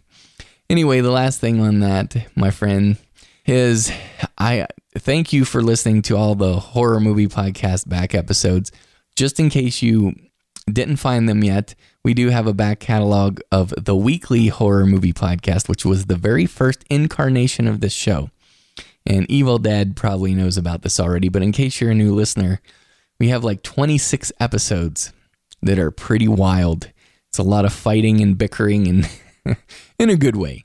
And uh, that's a really cool show. I love the format on that. And then we did a very short second show called Horror Metropolis, and that was really fun too. There's an epic battle between Dr. Shock and me that goes on way too long. And I think that's in episode 10 of Horror Metropolis. Anyways, make sure that you uh, check those out if you haven't already. And once again, Eval Dead, thanks for sending in your campfire tale and tell Joyce hello from the HMP community. On Horror Movie Podcast, we don't reveal spoilers in our reviews, but if we are going to talk about spoilers, we always give you a warning. So, right now, we're going to discuss Stephen King's Cat's Eye horror anthology from 1985, and we will be revealing some spoilers. Now, I don't think we'll be covering every major plot point, but in order to chat about the movie, we will be going into some spoiler type material. So, if you haven't seen Cat's Eye from 1985 and you don't want to be spoiled, then watch it first before listening to this next review. Okay, Matt, they've been warned. Now let's go ahead and talk a little bit about Cat's Eye. Yeah, uh, Cat's Eye. Let me. I'll, I'll give you a little bit of uh, background on the movie. So, 1985 is when Cat's Eye came out, and it's uh, written by Stephen King. The screenplay, and then of course, uh, pulls from a lot of Stephen King stories. Uh, directed by Lewis Teague. Lewis Teague has not done a tremendous amount of stuff that we'd all be familiar with. Um, stars Drew Barrymore, James Woods, Alan King, and uh, Frank Welker doing what he does best, not the voice of Curious George. um, it's- it's kind of an anthology, so it's very much like this episode here. Three unrelated stories that are tied together loosely um, by a stray cat, right? So it's Yes. it's a fascinating movie. I first saw it when I was quite young. Um, I can't recall how. I know that it was one of the only movies that my mom would let me rent that was rated uh, PG 13, beca- or one of the only horror movies because it was rated PG 13. And uh, even though there is uh, a head that is lopped off and removed uh, from a person's body, even though there are quite horrific elements to the movie, uh, PG 13. So that said, I, I, I'm a huge Stephen King fan. Uh, for the, I don't know how many, third time maybe now, I'm, I'm reading the Dark Tower series because I'm highly anticipating the movie coming out, even though I'm tremendously nervous and do not think it'll be very good. Uh, I love Idris Elba. I love Matthew McConaughey. That notwithstanding, uh, I'm worried. That said, uh, Cat's Eye is very much one of the better Stephen King movies. So a lot of Stephen King movies end up suffering from what I like to call no one takes it serious enough. um, so, you know, and, and unfortunately, as horror and fans, we have that problem where there's something that could be great, but it's not given the funding or the the talent resource. Uh, you know, a, a director like Mick Garris, for example, is forced to kind of come forward and do a bunch of Stephen King movies. Is Mick Garris a bad director? Not necessarily, but he's certainly not in the pantheon of great directors. And not a lot of great directors handle uh, what I consider fairly cerebral horror. You know, without it being more on the along the lines of like thriller or uh, Hitchcockian type horror. So when you got a movie like Cat's Eye, where there's quite literally a tiny little, uh, I guess it's a, a, a goblin of some kind. They don't really say specifically, and it's not a spoiler because it's on the cover of the poster, the poster, the cover of the, the movie. Um, when that is an element of your movie and you're trying to sell it to adults, that you're not just not going to get a director that's really going to take it very seriously. However, the movie features some absolutely incredible ideas, uh, some of Stephen King's best stuff on film. Uh, Quitters Inc. happens to be the first segment where, um, and you guys have seen this movie, I, I, I believe, right? Am Yes. I wrong on Yeah. that? Yes, sir. Mm-hmm. No, I've seen. Yep. So Quitters Inc. is, is a fantastic uh, idea because essentially you've got someone, James Woods, always overacting in the best way. Um, right. You know, he, as only James Woods can do. Even when he's commenting on life, he's overacting. It's great. His teeth do a lot of the work. It's good. Um, you know, he he's a smoker and he tries an extreme program at the request of a friend to get him to quit. And because it's Stephen King, this isn't a merely uh, or this isn't merely like your your average quit smoking campaign. Right. Um, right. you know, right. family is threatened with their lives quite literally. People are following uh, James Woods all over the place at all times. He's promised someone will be watching him, including somebody in his uh, closet one night in the middle of the night. Um, and, and it sounds kind of hokey, but it's that would be an absolutely horrifying thing Yeah. if you considered uh, what would come of that if, if your entire life was dictated by the the very scary idea that you can't slip up even once. yeah. If you mess so- up, there are repercussions. yeah, and repercussions of of the, you know, this is horror movie podcast. We can get as uh, frank as we need to, but uh, the promise that w- his wife will be raped if he fails to uh, quit smoking. So, and then later killed. So it's kind of a horrifying premise to start out the movie. Um, which is really cool because it, it gives you an idea of what you're in for. Uh, we do see Cujo, which is pretty cool. Um, a, a, a large rabid Saint Bernard, which can only be Cujo, even though it's not mentioned by name. Uh, tons and tons of little Easter eggs from other stuff that Stephen King has done, and I think it's the same cat from the Cat from Outer Space, but I'm probably wrong on that. um, Could be. And, the, and at the, you're talking about opening scene with with Cujo, and then they're almost hit by a uh, what is it? A 58 Plymouth a Fury, yeah, that actually says a I bumper am. Christine. Exactly. Yeah. But it's pretty cool. I mean, it's it's weird, right? So it's got even though Alvin Alvin Silvestri does the uh, or Alan Silvestri, pardon, He does the uh, the score, which you know he does some good stuff. I thought he's he handled the Captain America uh, score quite well recently. He's in, he's got a great catalog of of, uh, of work under his name. It's really bad, really bad, rich '80s synthio tones. Um, you know, like just not not a good horror movie s- score, but it's it's memorable in that it sucks so bad. Um, and, and you got really weird things that uh, that kind of come in later as you, you start to find out what the cat may be doing. The cat is clearly on a journey, and a mannequin turns into Drew Barrymore in a very uh, ethereal state, saying, "I need your help. Come help me." It's so weird, and and I I found out that it's because uh, originally Teague had wanted there to be a, a prologue that kind of explained what the cat was doing, why the cat was running through these stories, and what the purpose was, and they omitted it from the movie. That Oh. uh, made it very confusing. I watched it with my 13 year old daughter, and she was like, "I don't get it." Yeah. She enjoyed it, and at the end, you kind of figure out, okay, the cat's on its journey to save this little girl from this gnome that's trying to steal her breath, which I think dates Uh-huh. back to the idea that cats steal the breath of people. It's why they don't want them to sleep on you. Yes. I heard that growing up, but that's why my parents said we couldn't get a cat. I think it was bullcrap, but whatever. Right. totally agree. Uh, but but it's interesting in this. You know, it's like does the cat is the cat does the cat have the touch, as uh, would be that that's rhetoric or, or, or language specifically from the Dark Tower, also known as the shine. Does the cat have the shine? Is that how the cat is picking up on uh, not ones that the overlook, but maybe um, is that how the cat's picking up a Drew Barrymore? Right. Uh, really, just kind of weird stuff like that throughout the movie. Yeah, but it's really it's a lot of fun, and I'm glad you brought up Cujo because yeah, that was one that Lewis Teague directed that is one of my all-time favorites. But it's cool that Matt volunteered. I, I told Matt when he came onto the show, I'm like, hey, bring whatever you want to the table, whatever you want to review. So this is a great teaser because uh, we'll have some uh, Stephen King coverage. Some for you hardcore Stephen King fans, we've got some something special planned later in the year. So this is a great warm up, Matroid. So And that's why I did it. it's a good teaser. So, what do you rate Cat's Eye then, Matroid?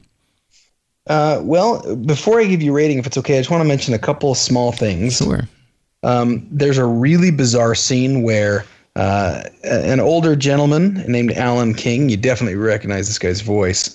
Um, he, he's wearing a silver suit and dancing to a cover of Every Breath You Take by the police.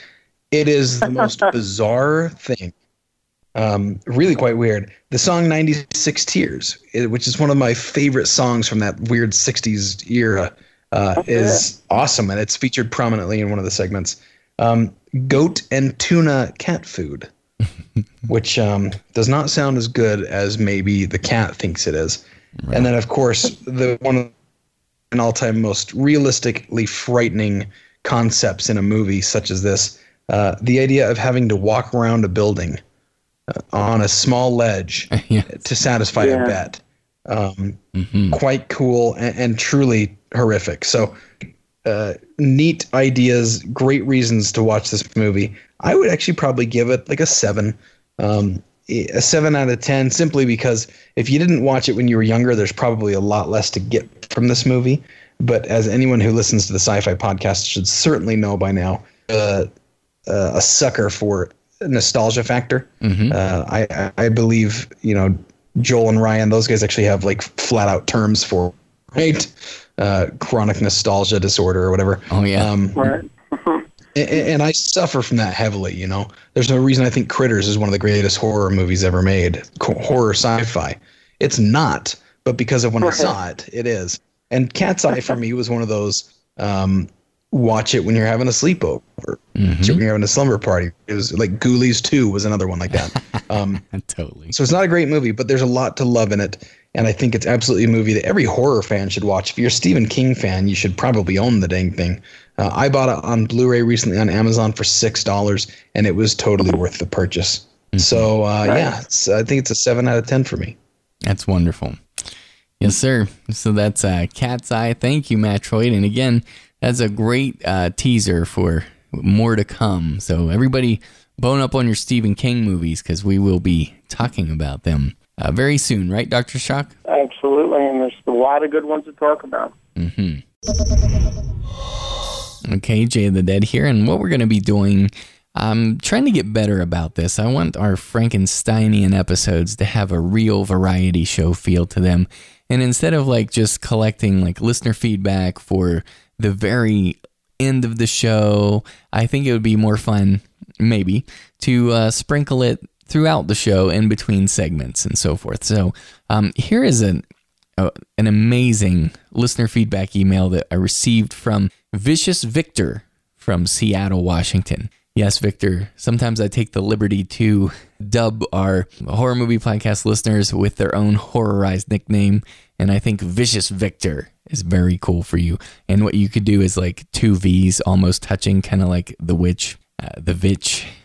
Anyways, just one more note about this before I read this from Victor. Listeners out there, Victor is responding to in a previous episode when I included that segment of like the first time I was scared by a horror movie watching The Exorcist. And so Victor writes about his youth and how horror affected him and this is some of the the best writing I've ever read that in, as far as capturing that. And and in fact, and this is not hyperbole, this is my genuine opinion of this. The Texas Chainsaw Massacre from 1974 is my all-time favorite horror film, and I've said a lot about that film. I've heard a lot of other people review it and talk about it and write about it. But um, there's a line in here that Victor writes that's one of the best things I've ever heard uh, said about that movie. So uh, without further delay, this email comes from Vicious Victor in Seattle. He says, Hi, Jay. I'm so glad to hear you're feeling better. I loved your account of stealth watching The Exorcist at your aunt and uncle's place when you were younger. That film remains one of the scariest and scariest sounding ones that I've ever seen. I went through three gateways when I was a kid that set me up for a lifetime of horror movie appreciation. Number one, seeing the image of Saturn devouring his son, a painting by Goya in a family friend's art book. Side note, yes, that is terrifying. Uh, number two, the TV teaser trailer for Suspiria that featured a nursery rhyme and a skull with hair. And three, seeing Jaws in a theater. In junior high and high school, watching horror movies was a way for my friends and I to bond. One of our most intense experiences was Tobe Hooper's Texas Chainsaw Massacre. Okay, here, this is the sentence I was telling you all about. After the first 20 minutes, I no longer trusted the director to only show us things our minds could handle. oh, it's sheer brilliance. Side note from Jay here. Brother, that is exactly how I felt. You captured exactly how I felt during like the grandpa hammer scene. Just saying. Anyways, back to Victor. He says, that upsetting thrill, tempered by having friends there for support, forged a powerful link between us. Each horror movie that we saw was a trophy of sorts, something that we had dared to experience that the other kids hadn't. It was empowering to discuss them, too. It felt like we had gained access to a secret language. Listening to each new podcast from you guys reminds me that there are others who know that language, and that's a comforting thought. Thanks for capturing one of the best feelings of the good old days and bringing it into the present and future.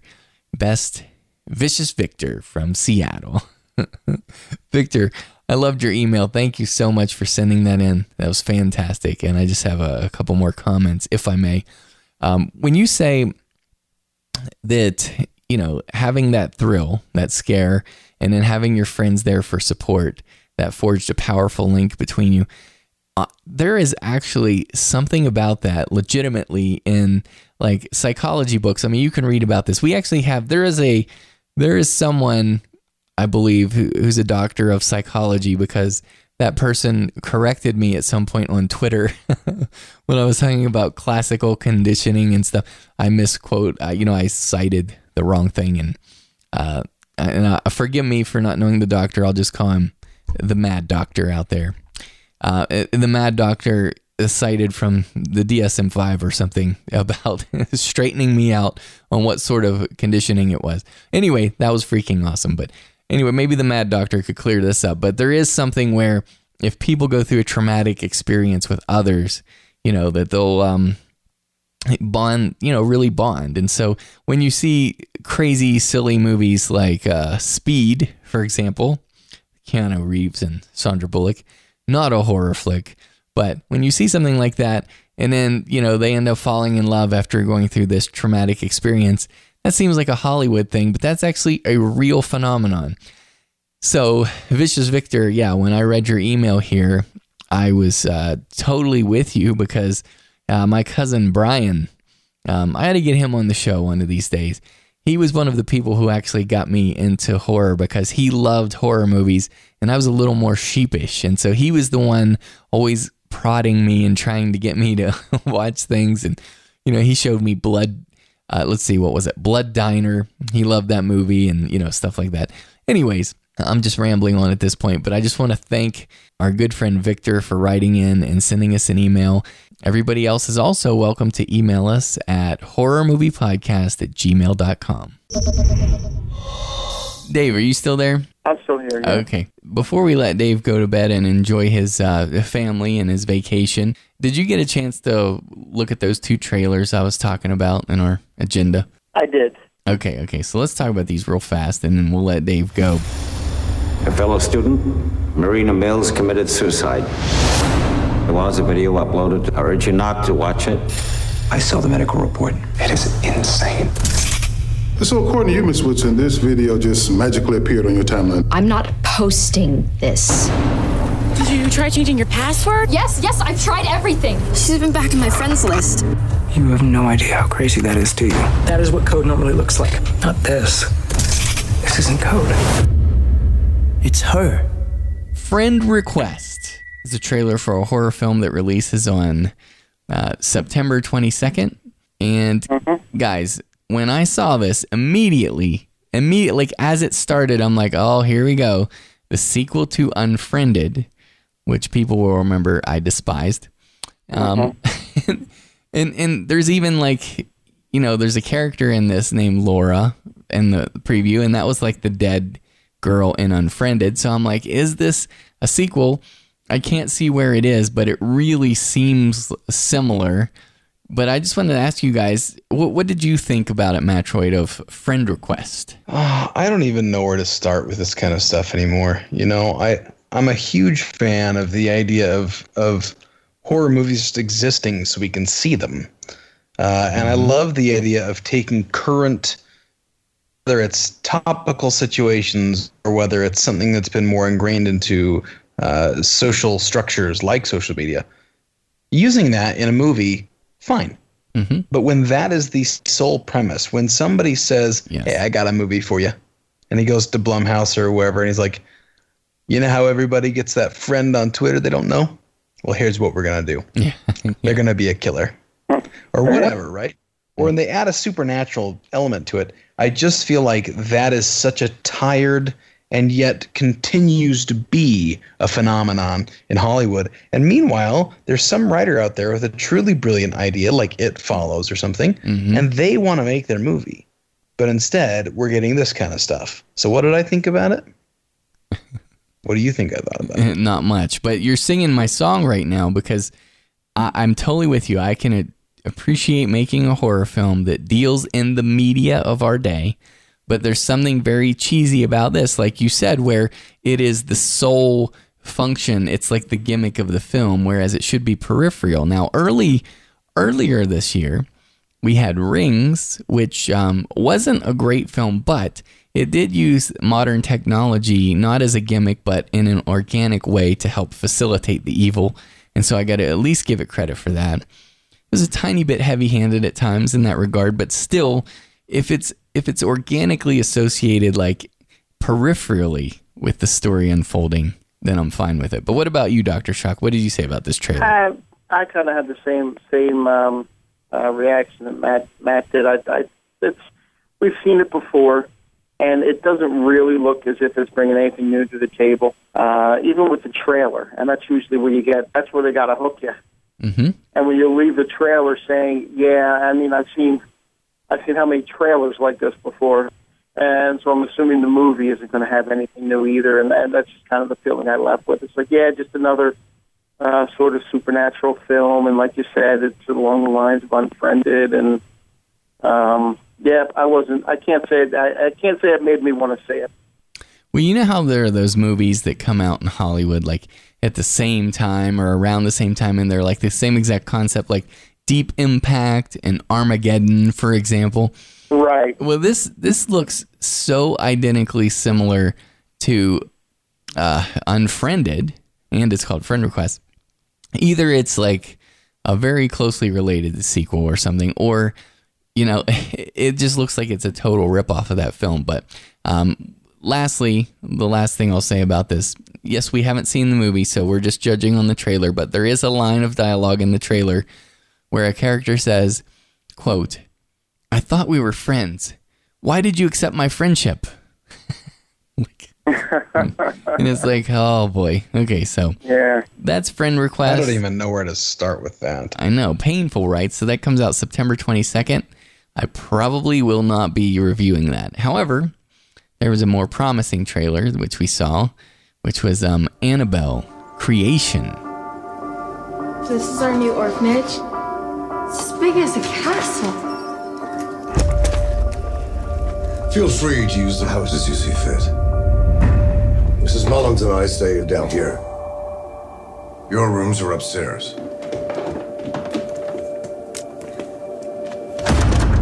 Locked, and it stays that way.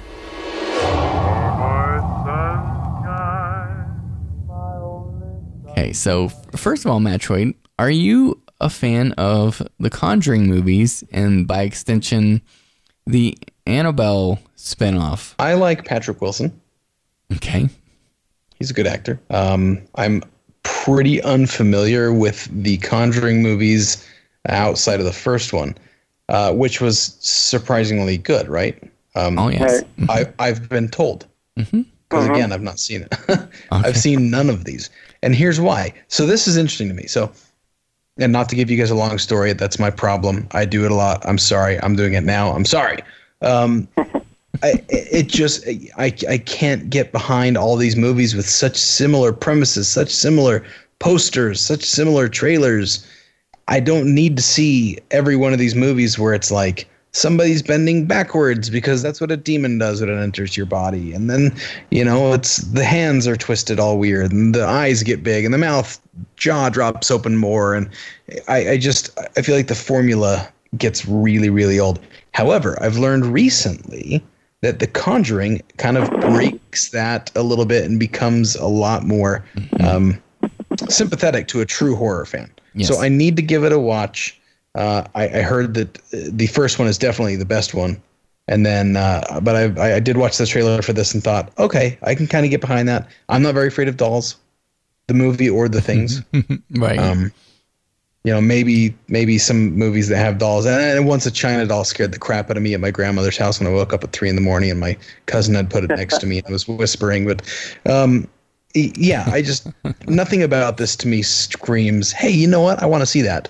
But uh, I'm interested to hear what you guys think because I, I have a feeling if I see the first movie and like it as much as I anticipate I may, then I'll probably be watching them all. Well, Dave, Dave, Dave can back me on this. I think. First of all, Matroid, as a horror fan, and, and everything you were saying, uh, once again, you're singing my song. I, I, I really feel like you and I are on the same wave, wavelength.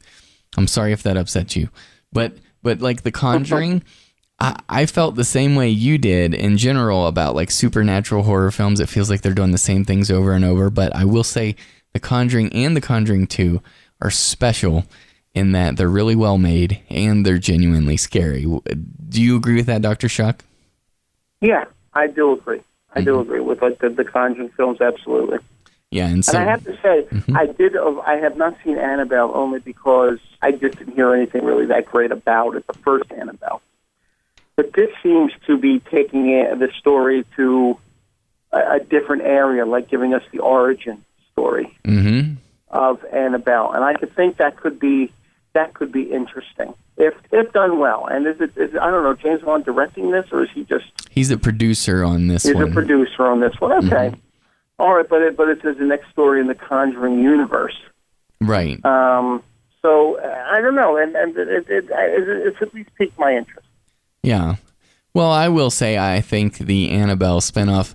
Well, first of all, for Matroid's benefit, like um, where Annabelle comes from in terms of the movies, at least, is it, it's kind of the opening story. You know how in films they show you the main character's competence, or they, they show you an example of our, our lead character. This happens a lot in 80s action cop movies, especially. We see them handle a situation, we see that they're competent, we see that they're talented, and that they can take care of business, basically. Well, in The Conjuring, Annabelle is just a, this little like short story sequence at the beginning of the film to show us, you know, the Warrens, right, and, and their abilities. And so, and it's very effective and very creepy. And so, therefore, from that, um, sprung this movie Annabelle from uh, 2014, and we reviewed it in episode 32 of Horror Movie Podcast. And uh, I gave it a 6.5 out of 10. I said, see it in the theater I called it a rental because it's not something that I would necessarily need to own, but I do think it's worth renting. So there you have it, Doctor Shock. So so am am I excited for this Annabelle prequel, this origin story? Yes, I am. It looks genuinely freaky, and I yeah. think it's going to be good stuff. So you know, but what's with the overuse of orphans in movies? It seems are orphans really scary? Well, like I, am not afraid of orphans. I'm not afraid of orphanages. I I was never an orphan, so I'm guessing there is a a very small population out there of moviegoers that says, "Now wait a minute, I was in an orphanage, and yes, they are scary," or you know, because of the the unfortunate circumstance and oftentimes surround yeah. uh, an orphan. Uh, they're put at ill at ease, perhaps, but again, it's those tropes that for me, it's like, how many times can an orphan be scary? How many times? Uh, is it frightening that a doll is in the movie? How you know what I mean? Well, so for me again, they're they're reaching these tropes that I, I just can't get behind it. I have a theory for you here. A, a couple aspects on that. Number one, horror happens to those who deserve it least, and orphans are in that situation where they're vulnerable and um, often less fortunate. And sure, think of a child. Think of a child, a child in peril and a child's best advocates are their protectors or their parents. And so what you have here is this vulnerable young person with no advocates or no protectors. So I think they make great targets in that way. Well, I'm not saying I think they they should be a target, but I'm just saying in a horror premise they're a good target for horror happening because they have no one to save them, so to speak. Right. I see. You, you bring up good points there. I think for me, it's it's tough because if I want to evaluate a movie from that standpoint, from a film critic standpoint, it becomes a lot easier to give movies a pass if I can kind of uh, dissect what the director or storyteller is trying to trying to show. Mm-hmm. If I want to enjoy a movie, I'm going to say that's not what the person would do in that situation, right? and it can be very hard to separate ourselves from that. That's why I didn't like the movie Life very much mm-hmm. um, which is definitely a horror, definitely uh, sci-fi. They they did everything that they shouldn't do because it's either been done before or because that's not what people would really do in those circumstances, and that doesn't get a pass for me. And you know, haunted house in space. Where have I seen that before? Mm-hmm. Oh, that's right, Alien. Um, I just, I, regardless of how how well intentioned something may be, and I think you're right. Horror happens to those who deserve it least, which makes it even less settling, right? Yeah. But uh, I, I just the orphan thing has got to go, man. I'm tired of it. I see. They've used it a lot, that's for sure. So that's Annabelle Creation. Let us know what you think of those trailers in the show notes here for episode 120. We'd love to hear from you. But uh, Dave, thanks for taking out time from your vacation. No problem. Have a good uh, rest of the show. All right, and at this point in episode 120 of Horror Movie Podcast, let's move into my feature review of 12 Feet Deep Trapped Sisters. Don't know, I'm glad you came. It's been too long. Yeah.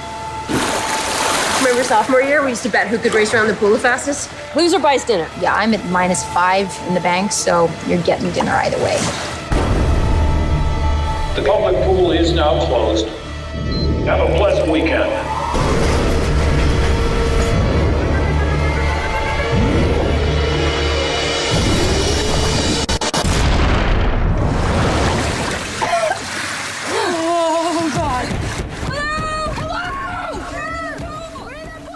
Lot of places will list this film as 12 Feet Deep. It is also known as its original title, which was The Deep End, but it is officially 12 Feet Deep Trapped Sisters, just so everybody knows, because that is what's on the title card at the beginning of the film.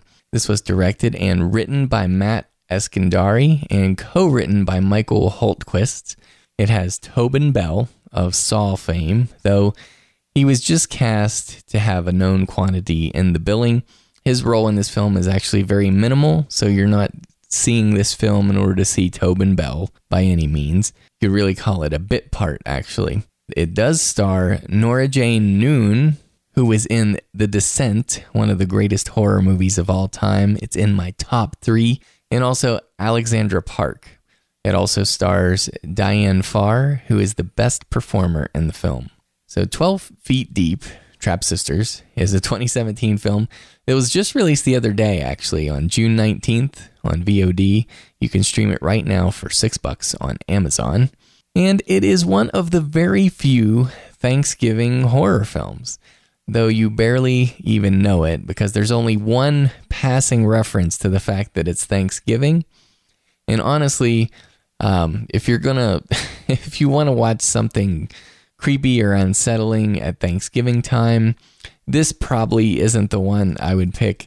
Um, I would pick The Last Descent, which is not a horror film whatsoever, but I've been telling people you should still see that because it is based on the true story of this dude who gets stuck upside down in a cave here in Utah, not far from where we live, actually. And uh, it was on Thanksgiving you know, right right around the Thanksgiving time. And so, anyway, that's the last descent from 2016, but I digress. So, this is a survival horror, perishable situation type of film where its protagonists are stuck in a dangerous situation where the longer they're stuck there, the deadlier it becomes. And though I would consider this a very mild horror film, I think most people would tend to classify this as a thriller or maybe even a drama. But by my standards, you know, uh, Jay of the Dead's TNA rating, if you remember the, the previous classification, tone and assignment. That's what TNA stands for. by the way, if you haven't heard that episode yet, that's Horror Movie Podcast episode 81, where I go into tone and assignment of genre, um, where we try to I try to classify actually specifics about what type of horror film you're looking at there. And anyways, this would be more under the primal type of horror, which is um, you know, it can be very subtle and very slight as it is in this film here. I'm just saying, I want you to have the proper expectations. Supposedly, this story is inspired by true events, but actually, the film is built exactly like Adam Green's Frozen, except instead of taking place on a ski lift, it takes place at an indoor Olympic sized swimming pool. Okay, so the premise is no spoilers. Nora Jane Noone and Alexandra Park play two sisters who get trapped beneath the fiberglass cover of an indoor swimming pool while it is closed over Thanksgiving break. Now, much like Frozen, the first thing you got to assess when you're looking at a film like this is does the premise work? You know, in order for them to get stuck up on the ski lift and frozen, or in order for these girls to get stuck beneath the uh, pool cover, like, is this a credible thing? Now, in Frozen, um, you know, honestly, you have to kind of suspend your disbelief because the way that happens is a little bit ridiculous. As much as I love Frozen, and believe me, I love Frozen. Um, this film actually does it a little bit better. There's still some aspects to it that are a tiny bit of a stretch, but honestly, overall, I think is pretty well executed. The way they get stuck in this ridiculous situation, you know, I think you can believe it. Um, it's kind of dumb, but not quite as dumb as you know the way they get stuck in Frozen, right? So, um, and, and the other thing is that impressed me is this happens. I mean, they get locked in the pool within the first 10 minutes. So it only takes 10 minutes for it to get going. Side note on this, and I always appreciate this about films, these are little details that you know, a very careful writer will put in that most people will overlook. But the name of the pool, you know, this facility is the Katia Aquatic Center or the Katia Public Pool. And I actually looked up that word uh, just to see where this was supposed to be set, you know, which city or state. And I'm like, hey, is there a city called Katia? Well, if you look that up, of course, you'll find that the Katia were the monsters of the sea in Greek mythology. So that's pretty cool, especially since it runs in line with the themes of this film because there actually are, of, um, I'll just say it this way um, there are some monsters in this film, so to speak. Uh, not actual, you know, monsters in the classic sense, but um, we'll say monstrous people um, of sorts. Uh, another thing that you should know about this film, I mean, when I first, you know, was I, actually I got really excited about this when I discovered this movie, and I I've been looking forward to seeing it, and um, I was pretty pumped up about it to be honest with you. But you know, one of the things you ask is, okay, are they actually stuck where they have to tread water the entire time because it's called 12 feet deep. So are they, you know, stuck in the deep end of the pool? And the answer to that, I'll just tell you right now, is no. They actually have access to the entire pool so they can go down to where it's as low as three and a half feet. Just saying. I just want you to know that it's not like they have to tread water the whole time. Besides, you know, they could hang on to the side or whatever.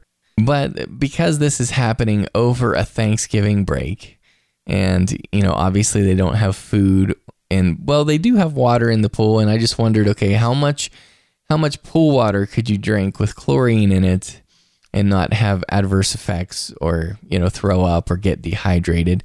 But then there's also the question of temperature. And i'm not giving away any spoilers here. I'm just telling you the things that you can think about with this film. You know it's a heated pool of course but will they heat the pool over the break now, they do include a ticking clock of sorts in case those things aren't motivating enough for you because one of the girls has uh, is diabetic and she needs her shot, she needs food, or she's going to be in serious trouble. So that gives you the screenwriter's ticking clock angle. And this here is not a spoiler. This is given in the premise. Um, there is a third person that does get involved, the janitorial staff this lady's a custodian. And as I said, she is the best performer in the film.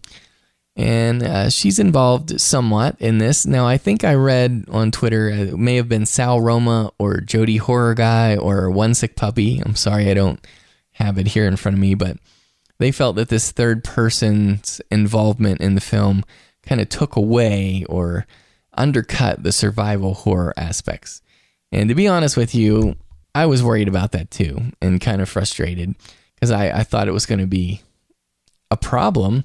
But honestly, I can tell you happily, I'm happy to report that this is still a true survival horror type of scenario rather than some sort of foul play scenario. And honestly, it would have been a disastrously boring film without that custodian because there are not a lot of troubleshooting things you can do in a pool when they're stuck below that, you know, hard fiberglass cover. I mean, there's just, you know, they can pound on it with their fists and that's about it. So, I mean, this thing would have gotten super boring without that third character. So, I actually think the way that character is used, it works. It helps the film, and the character is, um, for the most part, pretty credible, actually. And speaking of characters, I mean, of course, these sisters are somewhat estranged. They don't get along great. They don't have a super great history. One is strong and determined and so forth, you know, and the other one is a loose cannon. She's a recovering drug addict, of course.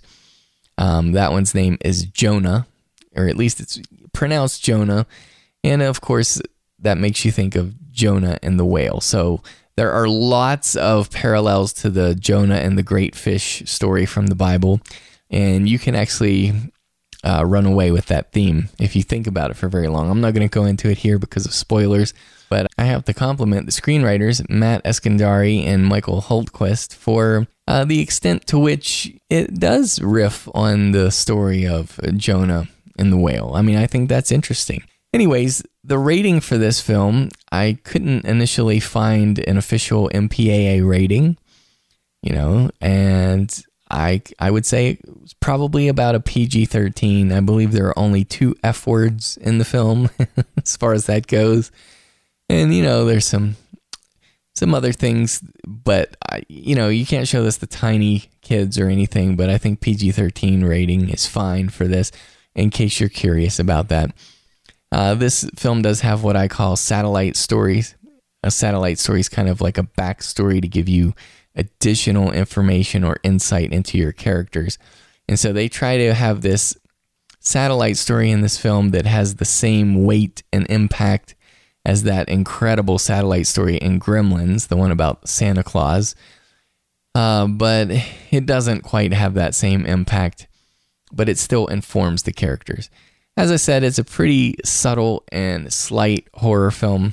It's not overly hardcore, and it is more of a thriller slash drama as well. Now, it reminds me a lot of a couple other things in addition to Frozen.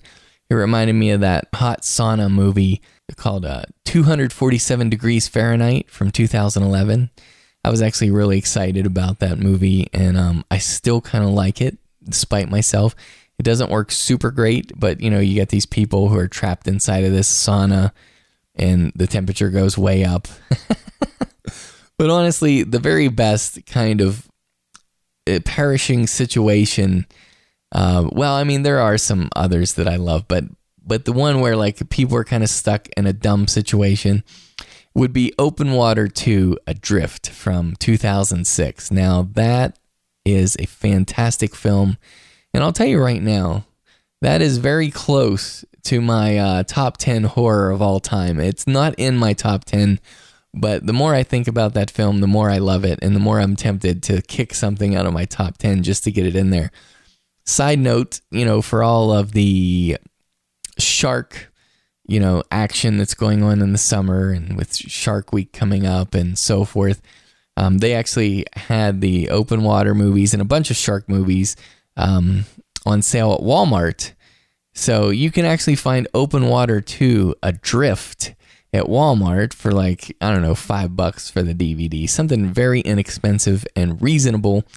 Um, a side note though, I mean, don't buy Open Water 2 Adrift looking for a shark movie. Let me just put it out there. I mean, this is a survival horror movie and it's much in the same vein of the other films I've been discussing. But if you want to hear more about Open Water 2, uh, Horror Metropolis episode 7, our man eating animals episode, uh, Kyle Bishop, Dr. Walking Dead, and I review Open Water 2 Adrift in that. And honestly, it's one of my all time favorite movie reviews that I've ever recorded on a podcast. So I hope you will check that out. Finally, before I get to my rating, I'm going to conclude this review with a listener email from Graham, who wrote in about this movie here 12 Feet Deep Trap Sisters. Graham writes, Hey guys, it's Graham the Haunted Marshmallow here despite the alter ego my email address seems to suggest. this evening, I watched an indie movie that was just released today called 12 Feet Deep. This movie has been on my radar since I watched the trailer a month ago and saw that the movie was about two girls getting stuck under the pool cover of an Olympic sized pool where they are left for the holiday weekend. Some might even say that this movie will do for swimming pools what Frozen did for ski lifts. That is, if Frozen actually did anything for ski lifts. Easy, Graham. Easy, Graham. No, I'm just kidding. So he continues. In all honesty, I would compare the way this movie handles its premise to Landmine Goes Click. I love that one. Rather than something like Frozen or The Shallows. I know you love the extremes that Landmine Goes Click goes to, Jay, but I found 12 Feet Deep to be more relatable in regards to character motivation and development and as much as I enjoyed Landmine Goes Click, some of the actions the characters make seem exaggerated for the sake of escalating the narrative. And while this film threatens to do the same at times, by the end I found myself buying into all the characters as if they were real people. I think that's a good point, Graham.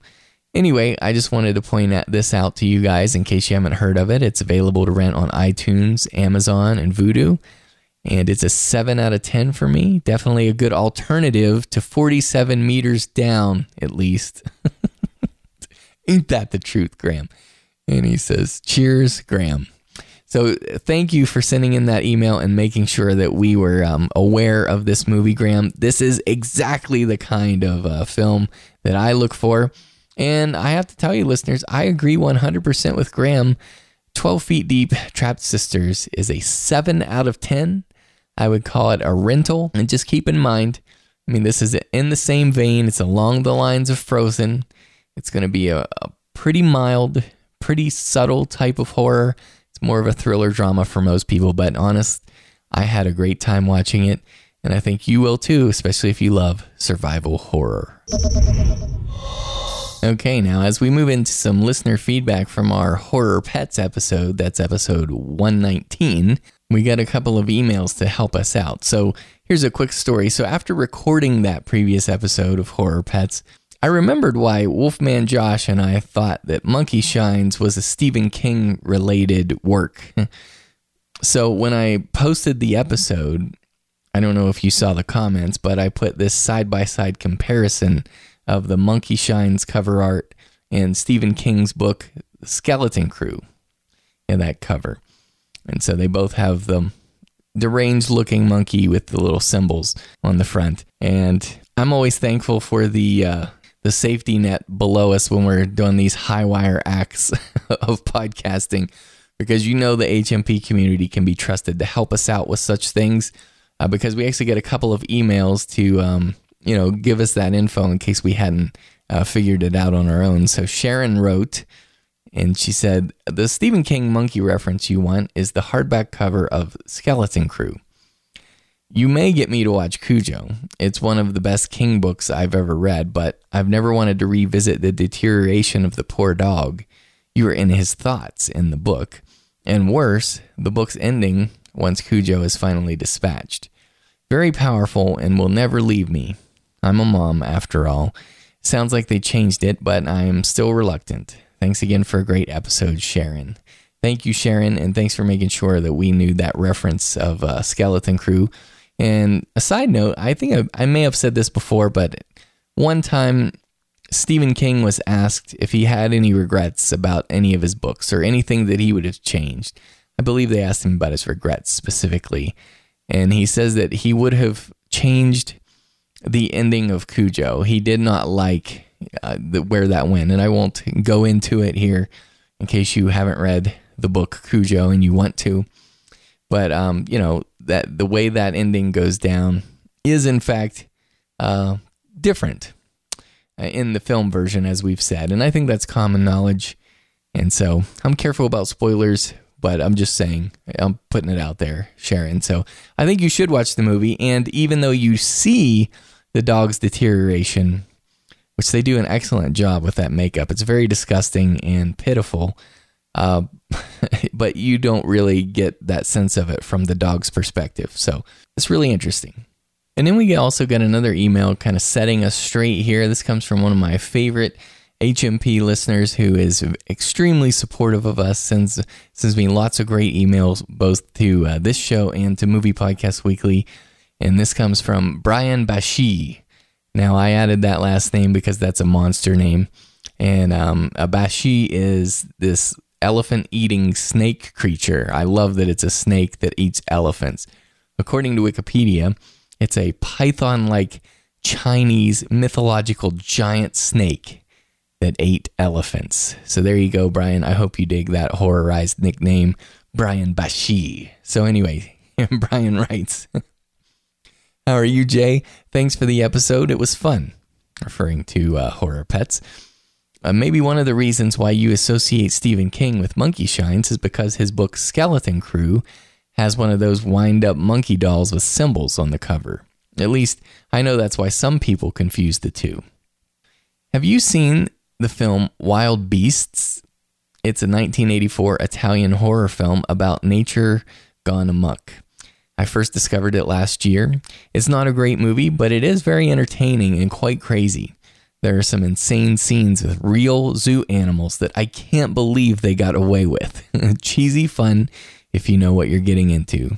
So, uh, real quick, no, Brian, I have not seen Wild Beasts, but I love that description. You had me when you said insane scenes with real zoo animals that you can't believe they got away with. so I want to see that.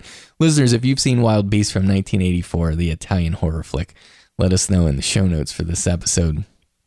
Continuing on, um, Brian mentions a uh, poster that he did not receive, which does not surprise me one bit because I suck at sending out prizes, especially posters. Just ask my friend Jody Horror Guy, um, who's going to kill me if I don't find a damn poster mailer. So, but anyways, so Jody's gonna get his poster, and Brian, you're gonna get your poster too. So I need to either, if you don't mind, email me and tell me what the poster was, or I'll go back and try to find it in the uh, top 10 show of 2016.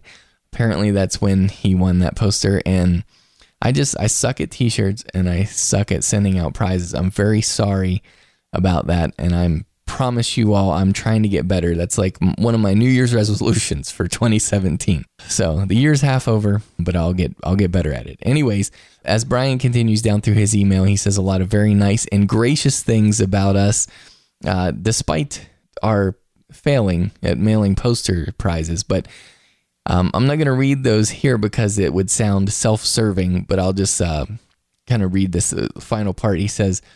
Dozens of podcasts have come and gone in the last several years, but HMP has been a constant.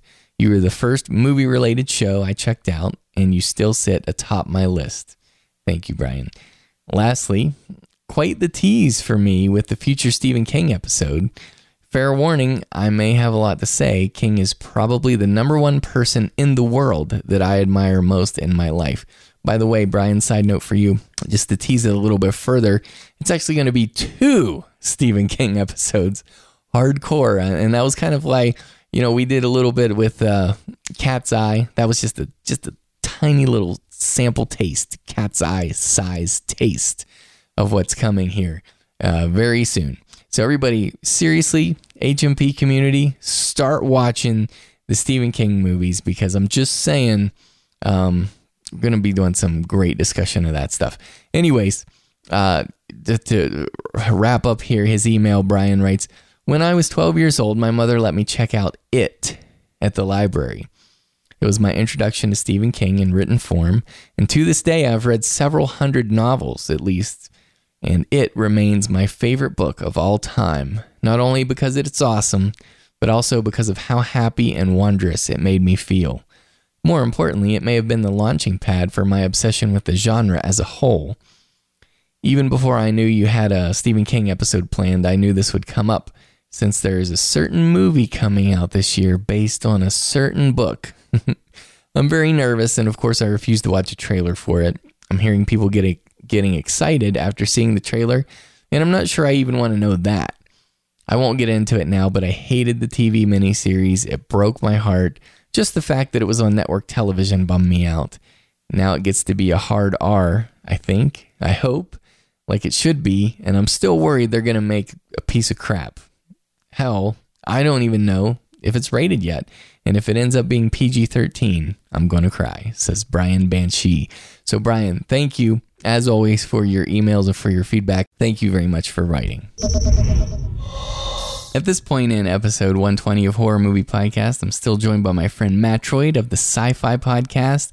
And we wanted to talk to you a little bit about The Mummy from 2017. Now, we have not actually had an opportunity to give our perspective on The Mummy on Horror Movie Podcast, although I hope that you will all check out Universal Monsters Cast, our sister show, which is part of Movie Podcast Network that is their speciality, where they have this tremendous insight and research. I mean, those guys do so much work for that show. It's hosted by Joel Robertson, our very own Wolfman Josh, and Dr. Shock. They have a lot of guests on there and stuff. And I actually very much enjoyed their in depth review of The Mummy from 2017. Have you had a chance to listen to that yet, Matroid? It's actually next on my list to listen to tomorrow. Okay yeah, it's going to be a blast. I think you'll have a good time. I had so much fun listening to that. And I don't always get, because I'm usually editing podcasts like this one right here, like, I don't get a lot of time to listen to other shows. And that makes me sad.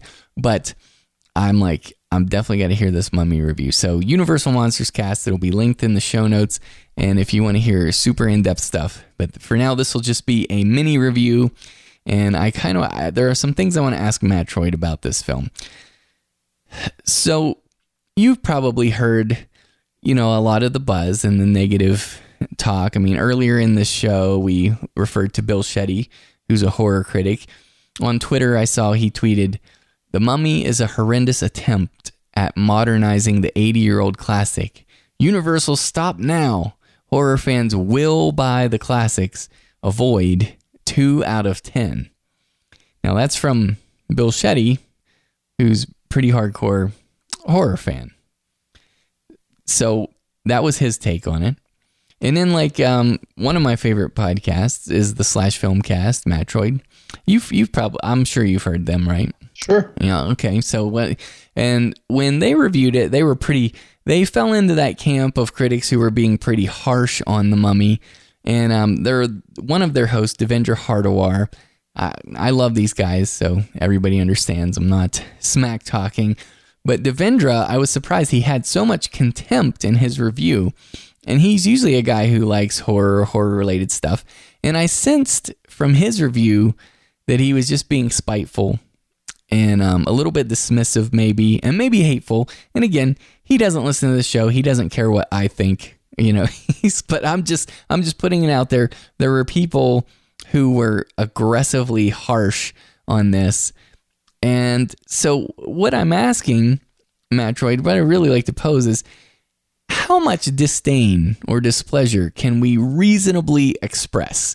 um, when you don't like something. I mean, as as a film critic, because I know that Matroid, you you are a a man about town, so to speak. You write for publications. Uh, you have press credentials, and so as a professional critic, and like, what do you think is reasonable in expressing your displeasure of something? I would like to show you this can of worms that you've just opened. How does it look? um, this is tough for me. I believe I believe journalistic integrity is, is all but gone. Right? Uh, there's new formats like Medium out there, and there's uh, the old tried and true Metacritic and and uh, fried green tomatoes, whatever it is, um, rotten tomatoes, as it were. I think these there are a number of attempts out there to get the everyday person into uh, providing a journalistic view uh, or report on something like a movie or an event of some kind. And frankly, I think that's watered down any kind of responsibility that may have one time existed for somebody to say, uh, although I did not like this movie, here's some merit uh, or some reason why it's okay, or here, here's here's an acknowledgement, right? And then you get the scathing reviews in Hollywood Reporter, or you get the scathing reviews in Rolling Stone that, and some of these guys that are kind of known for it, right? Mm-hmm. Um, uh, our our buddy Rex, right, at, at times has been Rex Reed um, known to give yes, known to give kind of a, a beyond scathing review of things.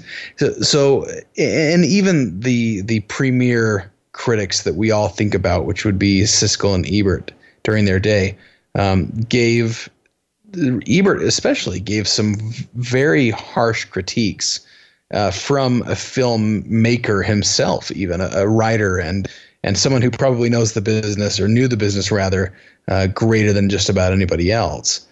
That said, which was a long way to get to what I'm about to say, I'm kind of a dick when it comes to stuff, and I'm going to tell it how it is for the most part. That's partially just because of who I am. Um, I married someone who's even more that way. So Station will really, if you want to hear her opinion, just listen to our communion episode. Oh, it was the uh, part two of our alien abduction series that we did with Yeah, you guys. It hurts my heart. Um, It hurt- she will she will let you know exactly what she thinks. I love that movie, and she gave it a zero, and she will tell you why. And I had to omit several swears so that we can keep our show family friendly. Um, I, I think that I think that it's it's incredibly difficult because what we're trying to do on podcasts like this is is inform people and give them a reason to make a decision for themselves or get them excited potentially about something And that becomes problematic when we are trying to review something that maybe isn't so great. When we reviewed Jupiter uh, Ascending on our show, I informed people that this was a show they probably should not go watch. Yeah. Not because I don't want to support Hollywood, not because of this or that, but because legitimately, I didn't feel like there was enough there, enough anima to make this thing worth watching. Mm-hmm. Whereas Chappie, which was widely um, derailed and, and and considered terrible by by critics.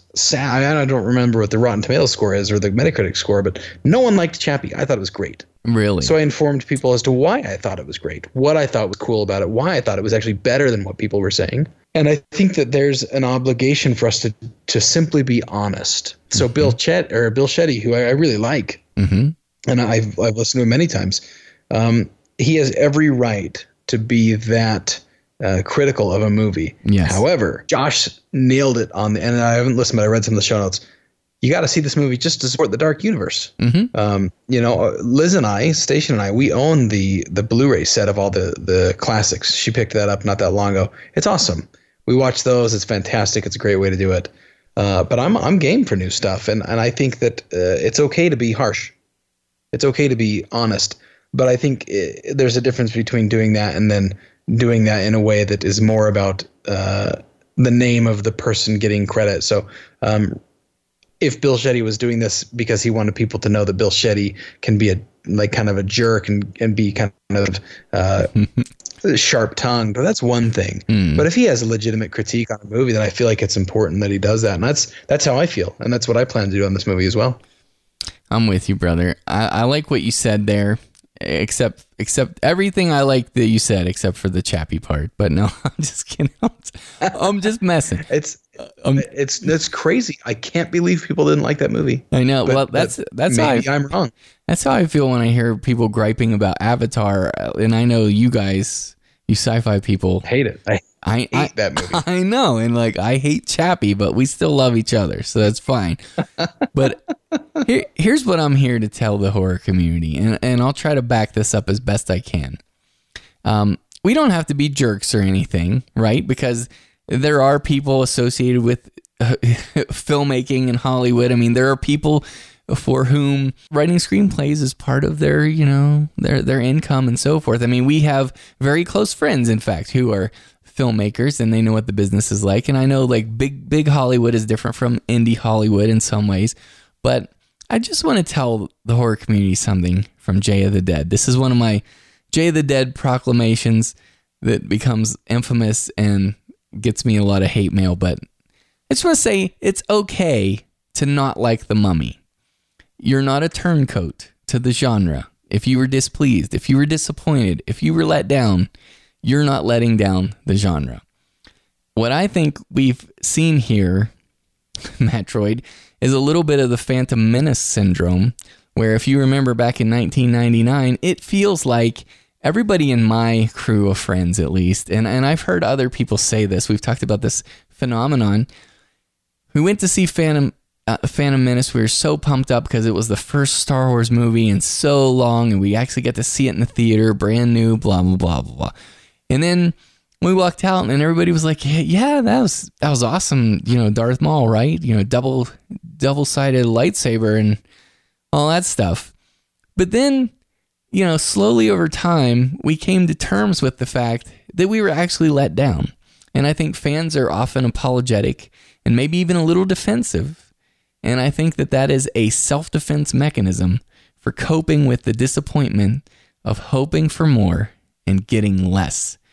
And I think that's what happened here with the mummy. I was worried all along upon seeing the trailers, and I was like, oh, that looks awfully artificial. I mean, it looks like a big, dumb action Hollywood, blah, blah, blah. And you know, I even went to the theater, Matroid, open minded and ready to enjoy it as a big action flick. It's like, fine, I would have liked to have seen a small story, but you know, this isn't about what I would like. It's like, you know, remove, review the movie that's in front of you, not, not the movie that you wish they had made.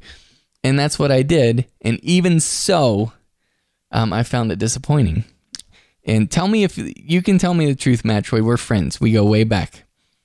Tell me if you think this is harsh. This is my tweet right after seeing the movie. I walked out of the movie. I put this on Horror Movie Podcast Twitter feed. The Mummy for 12 year olds. A Redbox caliber horror movie. Atrocious story, screenplay. Has scares and some creep factor. 4.5 out of 10. What do you think of that? Is that mean? Is that too mean? I think it's totally fair if, in fact, that is how you feel about it. Oh yeah, it, it is in fact how I feel about it. Um, yeah, I mean, I, I felt like, yeah, if I'm 12 years old, I'm gonna love this movie. That's gonna be a blast for a 12 year old. But honestly, and people know this who've listened to this show for a long time. I went through this this phase where I was renting all of the horror movies in Redbox, right? Those ones that went straight to video and they ended up at Redbox. And man, it was killing, not killing, but it was really hindering my love for horror because I was subjecting myself to these movies, which were like, you know, 4.5s and below, a lot of them. And it reminded me of that Redbox caliber kind of movie. And, and I, I think the story was really problematic and the screenplay and stuff. But anyway, what, what did you think of The Mummy? And, and we'll come back to this in a minute, but I'm, I'm really anxious to hear your thoughts. Well, it's tough. Okay. So I, I went and saw this with Station just a few nights ago, actually, um, and and I have an unapologetic love for Tom Cruise. Mm-hmm, mm-hmm. I've got my reasons. Um, we all do. I, I, I, I don't care that he is uh, a Scientologist. I don't care that he is um, like running all the time in his movies. I don't care that he is is probably the biggest action or just movie star alive, with maybe the exception of someone like Tom Hanks. Mm-hmm. Um, you know, as far as like currently working regularly. Um, I don't really care about those things. I love Tom Cruise. I'll watch him in anything. Honestly, I just think he's great. Um, I, I I hated with a fiery passion the Brendan Fraser mummy. Really? Uh, it was when Brent when Brendan Fraser yelled back at the mummy. I thought this is my time to leave the theater. Yeah, that is a low I point. I finished it, but but not only that, I just feel like, and part of it is because I think it was the wrong vessel for Brendan Fraser, who I I, I miss as an actor. I thought he had tons of of potential, uh, that, but he was given a lot of poor direction too many times. I feel. Mm-hmm. Um, I thought that movie suffered tremendously, and, and I think that this movie struggled in that um, it had an identity crisis quite badly was it supposed to be as funny as they were trying to be? Because I didn't laugh.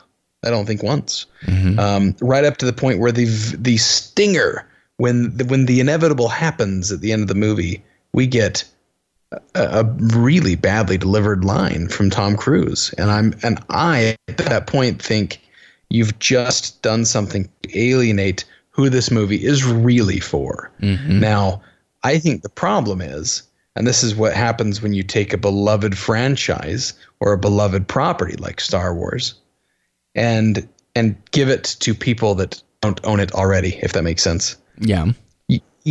If you're making this movie for Space Wolf or Wolfman, right? Mm-hmm. If you're making this movie for Bill Shetty, if you're making this movie for Gregor Mortis, if you're making this movie for Dr. Shock or for you or for me or for any number of us, Station for sure, who love the Universal movies, mm-hmm. you're not making this movie the same way you made it. But what they're hoping to do very clearly when they hired Alex Kurtzman was to make a movie that would reach the lowest common denominator and hopefully not offend the true fan. This happened with Star Trek. All these people love the new Star Trek movies, but what they fail to see is that these are not Star Trek movies. They are action flicks, they are vengeance stories. Um, the re- the Wrath of Khan, pretend Wrath of Khan into darkness, is so bad on so many levels. People loved what they saw until they realized, wait, this isn't actually a Star Trek movie. Well, real quick, Um, just to and so- clarify something you said. Forgive me. When you said the lowest common denominator, I just I I think I know what you meant, and I just want to make sure that the listeners know too. When you say the lowest common denominator, do you mean you're trying to? They were trying to appeal to a wide, vast audience, not necessarily to morons, but you're saying people who weren't necessarily horror fans or mummy fans. You mean just across the board? Is that what you meant or not? Maybe I was- Morons. Oh, you meant No, you meant freaking morons. No. Okay, I'm No, sorry. you're you're right. I think I do feel like they are they are trying to get a, they're cutting a broad swath, right? They Uh, okay. they want they want everyone to like this movie, which is why it's not a horror movie. This movie was not a horror movie. It was an action piece. Right? Mm, I see. This movie is not an action movie. this movie was a comedy.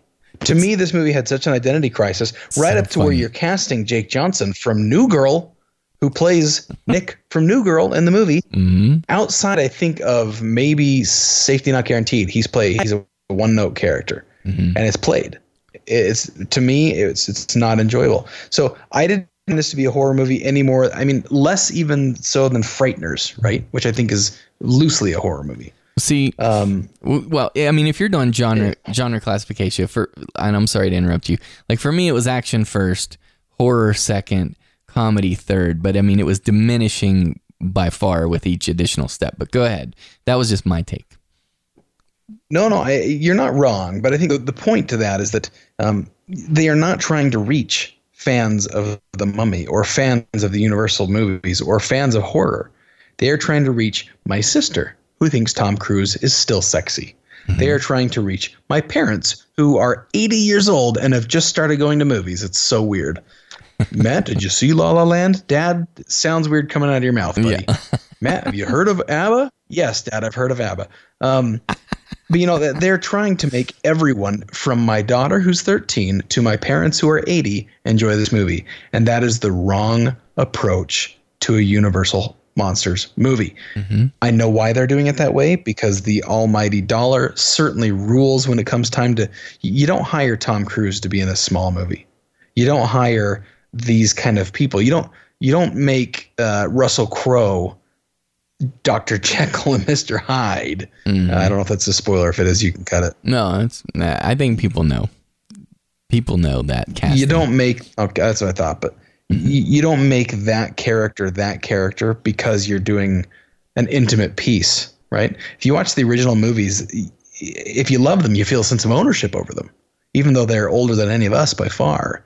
You know, you, you watch that first Dracula movie and you think Bela Lugosi was looking at me, right? Yeah, right. Um, these these sets are so beautiful, and they are. And the original Mummy is a perfect example of a movie that was not for everybody. Now, back then, movies were were in uh, short supply comparatively, but now, in order to make a movie viable from a financial standpoint, they have to make it big. If they make a movie big, what do they have to sacrifice? Well, they have to sacrifice things that are going to make somebody who's traditionally a horror fan love this movie. I found Matt- the problems not to be broad swath. I I found the problem to be um, the, the lack of identity. I, Right? I, I You love can where still make a horror movie and it reaches everyone. I love where you're going with this, and I totally agree with you. I, um, you're you're uh, the ship is going out to sea already, and I'm I got one more thing. I got one more thing back at the harbor, and then I'm going with you on this trip. I mean, we're gonna sail, set sail here. But real quick, uh, speaking of Star Wars, because you brought that up a minute ago, I am a Star Wars fan. Now I get grief all the time from quote unquote bigger Star Wars fans, ostensibly, who insist that I'm too critical of the new Star Wars movies. Everybody says it. I get it a lot. But with Star Wars and with horror, my thing is if we love these films, if we love the horror genre, then we need to expect it better and at least hold it up to a certain standard. Now, who am I, Matt? Like, like, I mean, people are like, Jay of the Dead, who do you think you are? Well, I'm nobody. I'm just a fan, but that's good enough, is what I'm saying. Who else are these movies for if not for the fans? Now, what you just said is they didn't make it for the fans necessarily. I mean, they wanted to hook us in, but they wanted to list this broad spectrum of people, and I agree with that. But to me, it's a little heartbreaking because it's like, why aren't we, the fans, making sure, and I don't know how we would do this, but why aren't we making sure that they're delivering a product to the fan community that we will love? Now, Matt, I know it's more complicated than what I'm saying there at first, but tell me this. So, we've talked about Alien before, the Alien movies, and you you've even made fun of me for loving Alien Resurrection as I do. Your your wife and I wrong. your wife and I love it. Like Station loves it and I love it.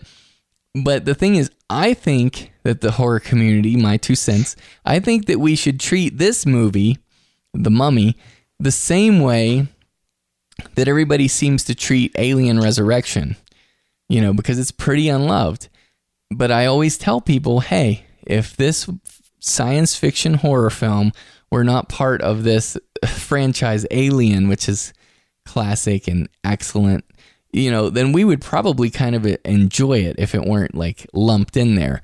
And so, you know, I totally get and and the next tweet I sent out that that night was there's no shame in seeing the mummy, which was a 4.5. if you want to support big budget horror because I think that's great to support big big budget horror. I don't mind that, but um I'm just saying that we don't have to be ashamed of being disappointed. You can say that you didn't love the mummy. I mean, I, I've seen on Twitter, I've heard the community have a lot of like, well, I mean, yeah, it was, it wasn't, you know, it was pretty good. I mean, like, yeah, we'll take it. And it's like, no, uh, I don't think we should. like, but, but I admire, I got to say this real quick before it's misconstrued. I admire the Universal Monsters cast, our friend over there, Joel, Josh, and Dave because the whole episode, you'll hear this when you listen. They they wrestle. You can hear them wrestling with this because they want to they want to approach it and I'm not going to spoil it if people haven't heard it yet, but they really want to approach it in a fair way and not like fanboys, but they also don't want to be jerky snobby critics. And you can hear them wrestling with their feelings the whole time, and I actually think the way they approach it in that review is the correct way to do it. And I think that's how people should approach it. But I'm just saying, Matt, I don't think that we should just take it just because it's like, well, they made us a horror film. We should just be grateful and shut up. What say you, sir? You're not wrong uh, to me, right? So, okay. I think that there, there's two elements of that, right? So, people that are huge fans of music, for example, um, they love music. Their job is going to be to love what they love, and that is it musicians will simultaneously love something and hate it based on what only a musician can meet for criteria. So, uh, a perfect example would be um, I love Led Zeppelin. Okay, well, Led Zeppelin's my favorite band of all time. As a musician, I recognize why they may not be somebody's favorite band, but I choose to ignore that. Mm-hmm. I'm a massive Star Wars fan. I have one, two, three, at least three Star Wars tattoos, maybe four. I can't remember. Um, I love Star Wars. I've got tons of memorabilia. I've got the, the, station gifted me early on in our relationship, which is how I knew for sure she was the one, with a, a, poster signed by the entire cast and George Lucas, and it's in museum glass, like under museum glass.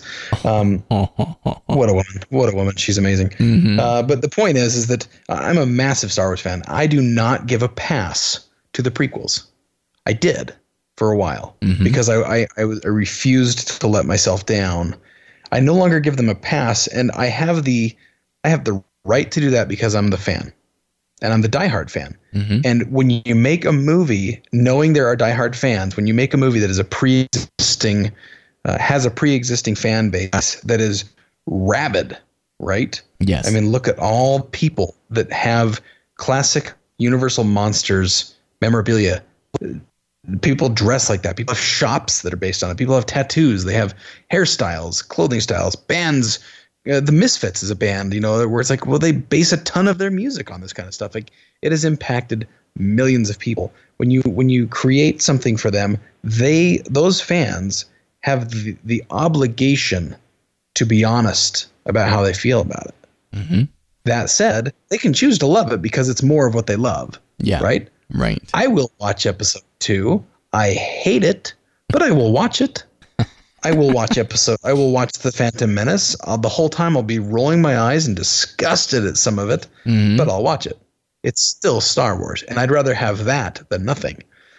This movie to me resembles this the Star Wars, uh, and that's I thought I gave it a six out of ten. I didn't think it was a terrible movie, but it could have been really good.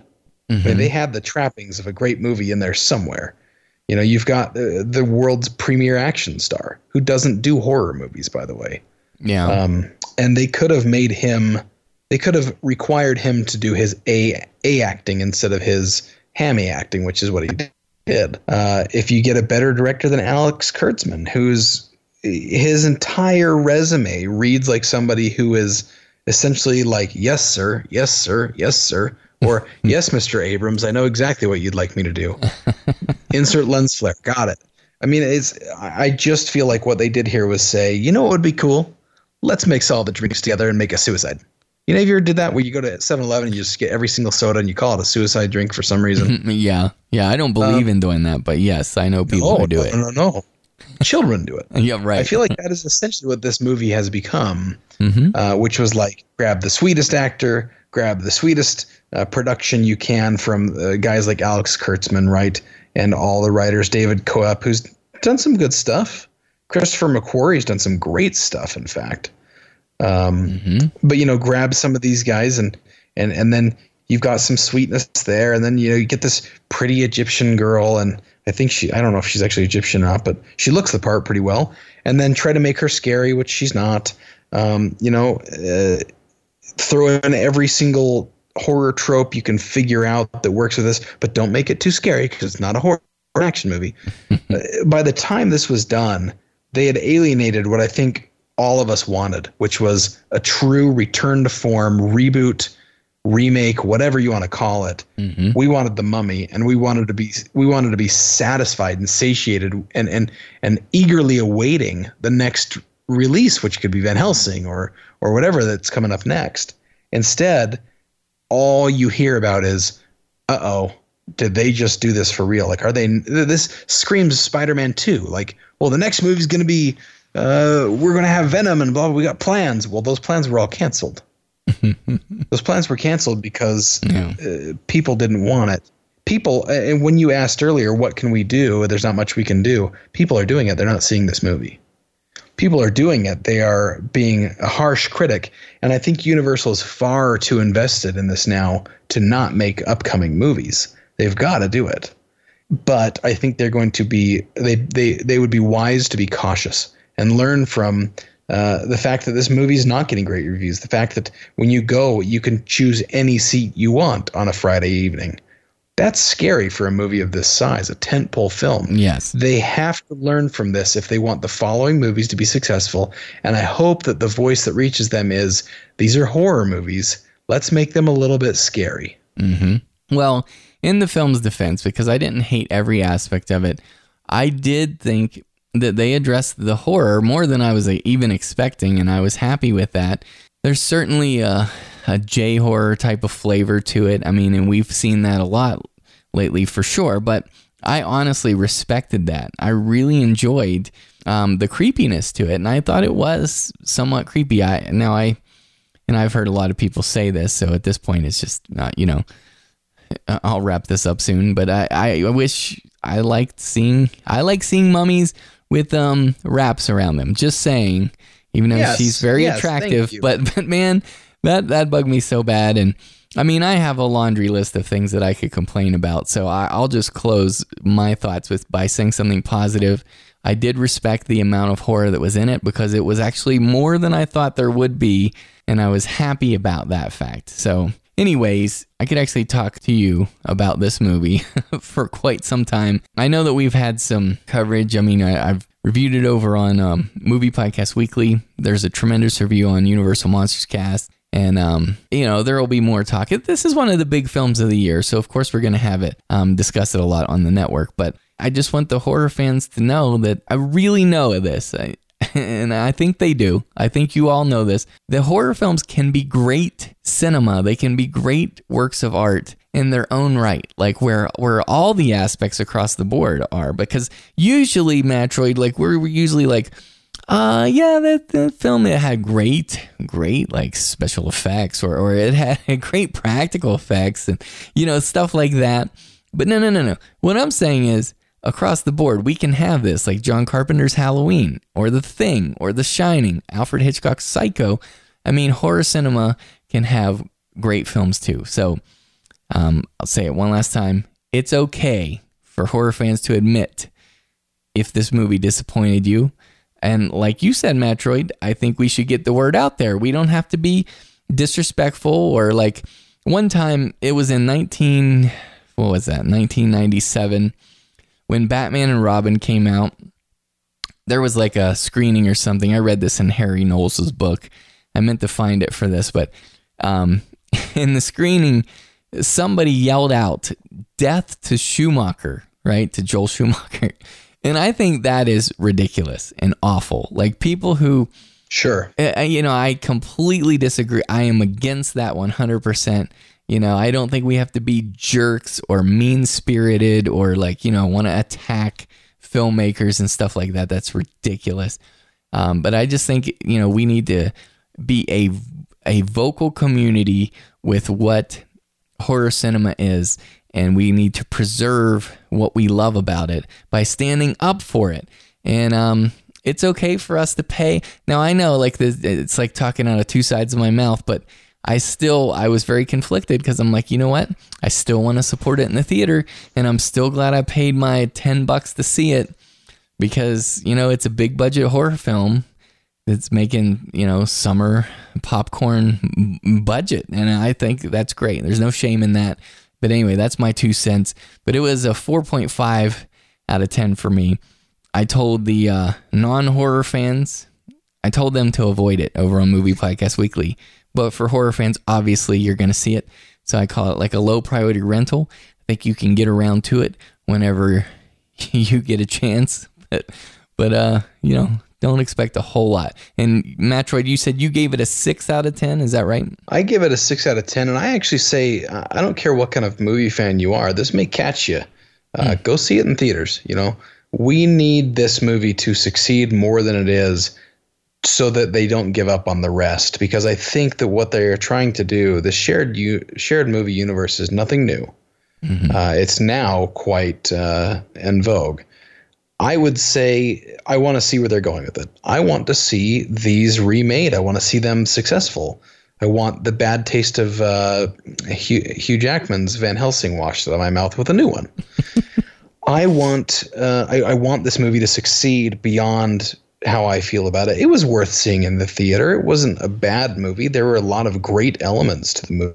In fact, some things that uh, I thought were rather successful. Um, but I, I can sum up my entire feeling on this movie with one phrase, and that is uh, the extremely unnecessary, distracting, and ridiculous double iris. Mm.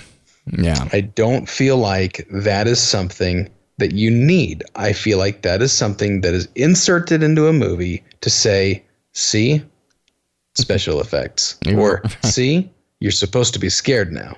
Right. It, it, I, it's insulting to me. It's very insulting to me because I don't think people actually think that's very cool. I don't think the eyes need to be black. I don't think they need to roll in the back of the head. I don't think that there needs to be a, a, mouth that extends beyond a natural distance. I don't think that we need to insult people by telling them what is scary. I think we need to scare them. Mm-hmm. And I think in order to do that, you just put forth a real mummy the way we expect it and give it some give it some uh, tension. Mm-hmm. I never felt like anyone was in any real danger in this movie. Mm-mm. I think that's a pretty big problem. Yes. So uh, the the the poster says a lot. Those double irises, right? The the, the two pupils and the two. I think it's the iris, right? The colorful part. Yes, mm-hmm, that's correct. I can never remember. I have I, I leave the eyes alone. I look into my wives and I fall deep in love and yes. cheesy stuff, but I don't really pay attention to the, the anatomy. Um, that said, I freaking hate that. I thought it was stupid. I thought it was clownish. I thought it was insulting and I think that that is uh, that's what this movie is. It's it's an over exaggerated statement um, when they didn't need it. Just bring me a nice, nice suspenseful movie. Uh, ring in the the mythology of Egypt. There's such a rich pool to pull from. Mm-hmm. I don't care if they want to use a female mummy. Great. Yeah. I don't care if if she's attractive or ugly. That has no bearing on it to me. Now, the way they made the movie, of course, she's attractive. She had to be for the for the story to work. But I didn't find that to be all that interesting. I could talk about this movie forever. Six to ten. Go see this movie. Support it so that the next movie will be made. Yes. Yeah, that sounds good. And the last thing I'll say about the shared universe, the the dark universe, it was just completely evident to me, just crystal clear, that they were obviously trying to duplicate Marvel's model for what they've done with the MCU, and it it just feels like you know with with Doctor Jekyll in this and everything, it feels exactly like the they're making superhero movies. And it's like no these are not superhero movies. It, there's just a real desperation there. You know you can smell blood in the water. It's like they're desperate just kind of like the dc was you know to get things up and running to catch up with marvel. It's like no just just take the time and do it right tell us good stories and you know anyways i'll, I'll get off the soapbox no i think you're right you're right it's uh they're behind the eight ball. Mm-hmm. That's right. You know, we feel it that way. But anyways, that's our uh, little mini review of the Mummy. But once again, please check out Universal Monsters Cast for their full length feature review. I think that's that episode's like two hours or something. It's amazing. They do a great job, and they even have like a spoiler section where they go into end up spoiler talk as well. It'll be linked in the show notes to make sure you can hear uh, Joel, Wolfman, and Dr. Shock on The Mummy. All right, Matroid, well, you have been extremely generous with your time and with your knowledge tonight. I'm really grateful for you. Thank you for stepping up to the plate, and I hope that the horror movie podcast community, the audience that listens to this show, I hope you will pay Matroid back by visiting him at his house. No, I'm just kidding. But by visiting him on the Sci Fi Podcast and uh, tell them all the places that they can go and support your work, sir. Well, they can certainly find me on the Sci Fi Podcast. That's kind of a given. Um, other than the Sci Fi Podcast, I can be found. Uh, writing articles for the Daily Herald, which is a, a local Utah newspaper. However, because of the fascination that is the internet, which we all think is so damn important, you can read my articles online. I write under the name Gary the Unicorn. I'm warning you, they're not particularly good. Uh, I also write under the name Matt Daniels quite frequently, and I actually write a lot of uh, uh, fairly serious stuff, uh, jabs at what I consider uh, the ilks of not just bad stuff in life, but things that are detracting from what makes life valuable. Uh, I'm trying to find gratitude in things all the time. So I'm, I'm writing things lately on that kind of spectrum, uh, things uh, that I think are fascinating. So if you want to follow Matt Daniels, uh, you can find me all over the place. But I don't really have any social media stuff other than the sci-fi podcast.com, which is also, you know, has links to our social media sites from there. Uh, but definitely check that out. And obviously, don't be dummy. Go to MPN, go to the moviepodcast.network you're going to want to be a part of that. I promise. Yeah. Good stuff coming up. And listen to all of our sister podcasts and love them as much as I do. Seven podcasts for seven brothers. That's right. All right, my friend. Thank you again, Matroid, for being here. And uh, give all my love to the, the sci fi podcast hosts and crew over there. You guys are the best. I certainly will. Thanks so much for having me on, man. It was a blast. Absolutely. All right, at this point in episode 120 of Horror Movie Podcast, it is my absolute honor to bring you my feature review of It Comes at Night. I just want to talk. And I want honest answers. Do you have any idea what's going on out there?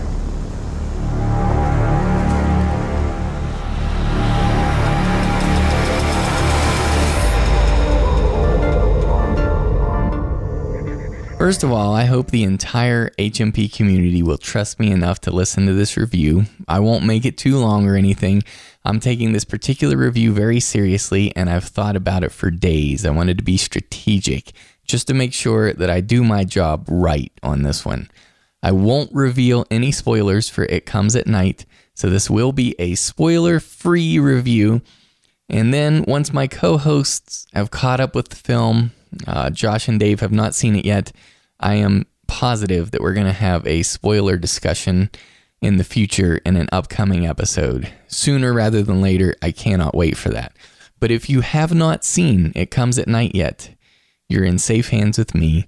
I'll tell you a little bit about the film and review it without giving away anything. So, if you've only seen the teaser trailer for this movie, then you actually know very little about it because the teaser trailer is done extremely well. I hope you haven't watched, you know, the newer trailer where they show more because, um, to in my opinion, they do spoil some information that you shouldn't know going into the movie, or I think that, you know, it, it takes away some of the impact. So the teaser trailer, though, is definitely worth your time to watch. But at the same time, it's interesting because it kind of gives you the wrong impression. Uh, I'm I'm happy that it will attract people to the theater because it does look very promising, but I don't feel that the teaser trailer is representative of what we actually get in the film. It gives you the distinct impression that this is a typical full-blown horror movie.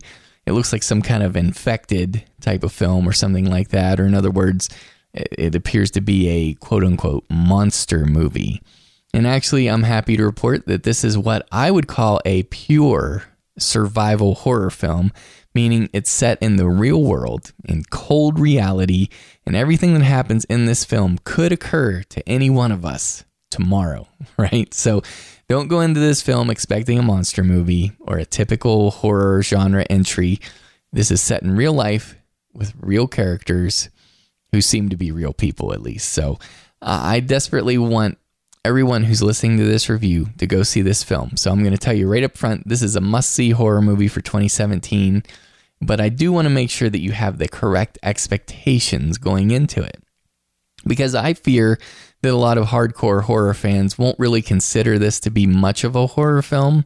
I think they'll find it very mild because honestly, and I'm reluctant to make this comparison in case this puts you off on the movie, but It Comes at Night is actually a lot closer to something like No Escape than it is to something like 28 Days Later. Now, I know that you people have made fun of me a lot for No Escape, but as I've argued in a previous episode, Green Room, which is another great film that this community considers to be a horror movie, is very similar in story beats and theme and so forth. The things that happen it's very similar to No Escape. Anyway, I'm not going to get into that argument with you now. but my point is even if you don't like No Escape or you don't believe me and you haven't even tried to watch No Escape, shame on you. That's fine. Don't hold that against this movie. I just wanted you to know that you're looking at a survival horror type of film rather than a full blown blood, guts, gore, and monsters kind of flick. Okay, so I want to make sure that I talk to you about writer director Trey Edward Shults. I'm telling you right now, Trey Edward Shults is someone that we need to keep our eyes on. I think we need to watch his career with interest, to quote uh, Senator Palpatine. he wrote and directed It Comes at Night, and it was his second feature film, according to IMDb at least. And I actually discovered his first feature length release last year. It's this remarkable little film called Krisha. It's spelled like Krisha, K R I S H A, but it's pronounced Krisha. And I classified Krisha as a social horror film, quote unquote. And I don't really mean that it's a horror film. In other words, we wouldn't review it on this podcast. But what I mean by giving it that designation is that social horror um, refers to it being a drama that's taken to a very heightened, very extreme level that's just south of the actual actual horror genre line. So, for instance, just to give you an example, do you remember that awful scene in Pet Sematary where the characters are at an unexpected funeral? Okay, this was a funeral that they did not anticipate. And the husband and his father in law make this awful scene at the funeral and they get into this altercation, a physical altercation, while they're standing beside the casket. And it's this terrible scene where the dead is disturbed and it's very upsetting. Now, that is something that I would call social horror because, in terms of taking a dramatic situation right up to the line before it crosses um, over into actual horror, um, that's what I consider to be social horror. So, that's what Shults's film Krisha is. It's about a family that gathers for Thanksgiving another Thanksgiving movie. And the black sheep of the family, Krisha, decides to show up. And of course, she unintentionally crashes the party and ruins the holiday. I mean, that's not a spoiler because it's obvious from the moment that you, from the moment the film opens, that she is a disaster. She's actually a recovering addict and she's had a messed up life. And we see all of this unfold very painfully and awkwardly within this movie. So you've got these awful events taking place among family members within a household. Now, I love Krisha because of how disturbing it is. And that's what I've been talking about here for the past minute. That may have been confusing to you. I'm sorry. But like I'm just describing Krisha a little bit to lead into the nature of It Comes at Night. So the director, Shults, he plays in Krisha. I mean, he's the writer director of that film as well. And he's actually cast in there. And you can tell by looking at the other casting, and the character names, as well as the actors' names, that Krisha seems to be closely based on real events from the director's life. Now, I don't know this with any certainty, but um, I, I believe that Krisha was a film that he made to kind of exorcise some demons and awful memories from his past life. I hope to interview this director at some at some point, and I'd like to ask him about that, uh, even though it's probably a pretty personal question. But I would like to kind of, uh, and maybe he's already said this in an interview somewhere. So if you find that interview, let me know, please. But but basically, um, you can tell by the film that it comes from a real place, and especially since he actually cast himself in the film with his name. So, anyways, that film Krisha made me love this filmmaker. And when I heard that he had made a horror film, I could not wait to see it because I was like, wow, his drama, Krisha, took me already far enough to the edge. And I'm like, I, can't even imagine where he's going to go with the horror film. And so, much like Krisha, It Comes at Night is basically horror within a household. And that's how I would describe it. And I don't mean by that, I don't mean it's a haunted house movie or anything. That's that's not what I'm getting at but it's horror among the social structure of people who are living together, horror within a household. So here's the premise no spoilers. It Comes at Night opens after some airborne contagion has crippled the world and has become a pandemic.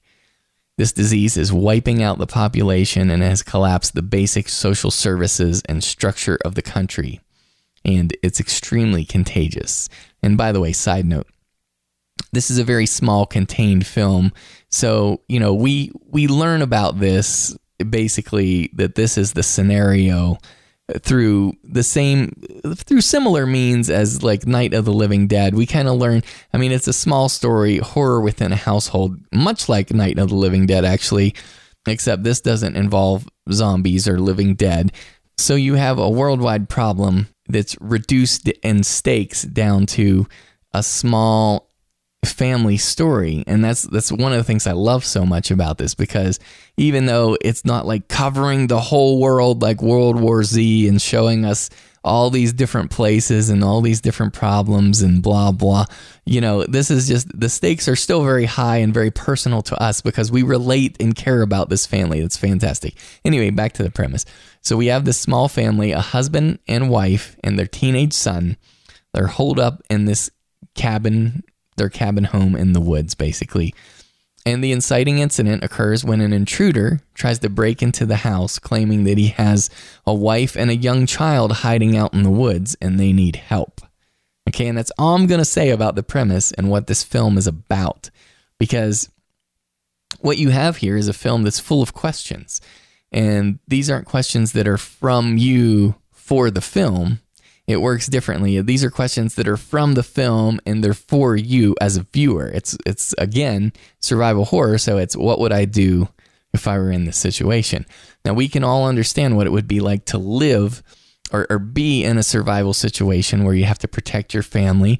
I mean, you have to keep them safe from the illness, but you also have to keep them safe from people who could potentially kill you or steal your house and your food and you know what I mean? Just totally wipe you out because it's dog eat dog, so to speak. So the film poses all these questions to us as we identify with the husband and father played by Joel Edgerton.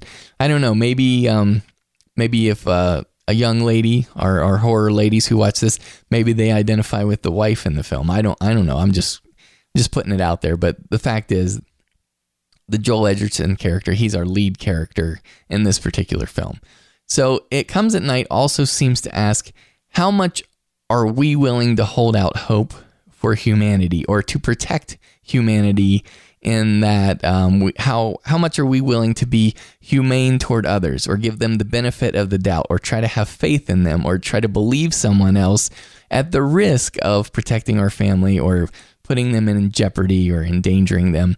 And so what is morally right in this new landscape of this new world where where things are bleak and people are dying. So that's fascinating to me. And this film brings you into it like it's real life. This does not feel movie ish to me. This feels real life to me and uh, very upsetting. And so, as the story of the film develops, there's a darkness and a bleakness, this cold, coldness that sinks within you. At least it did for me more and more as I watched the film, and I just became increasingly afraid and full of dread and fear as the viewer. Now, I'd like to go on and talk about this movie more. You could probably tell I'm kind of excited about it, but I'm going to save that for when we reconvene and talk about it more in depth in our spoiler discussion once my co hosts see it. And so I hope that if you were on the fence or that you hadn't seen it yet, I hope that what I've talked to you about so far, I hope that that is enough of a pitch to get you curious about it or, you know, to get you to at least check it out so you can listen to our spoiler discussion when it comes and to be totally right up with us. So, anyways, I'm going to leave you with this note, and it's what I wrote on Twitter after seeing the movie. It comes at night, pure survival horror, not a monster movie or a typical genre entry, but horror within a household. It Comes at Night is a 9.5 out of 10 to me. I say see it in the theater and buy it. I'm going to buy it. Uh, this is my favorite horror movie of the year thus far, and I'm certain it'll make my top 10 list here on Horror Movie Podcast, as well as over on Movie Podcast Weekly, where we cover all genres. This thing is a must see please go see it so you can be ready for our spoiler discussion. And to support great cinema, I think we should support Trey Edward Shults.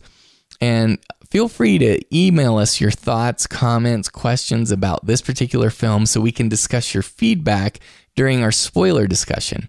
You can email us at horrormoviepodcast at gmail.com and just be sure to put It Comes at Night in the title, please.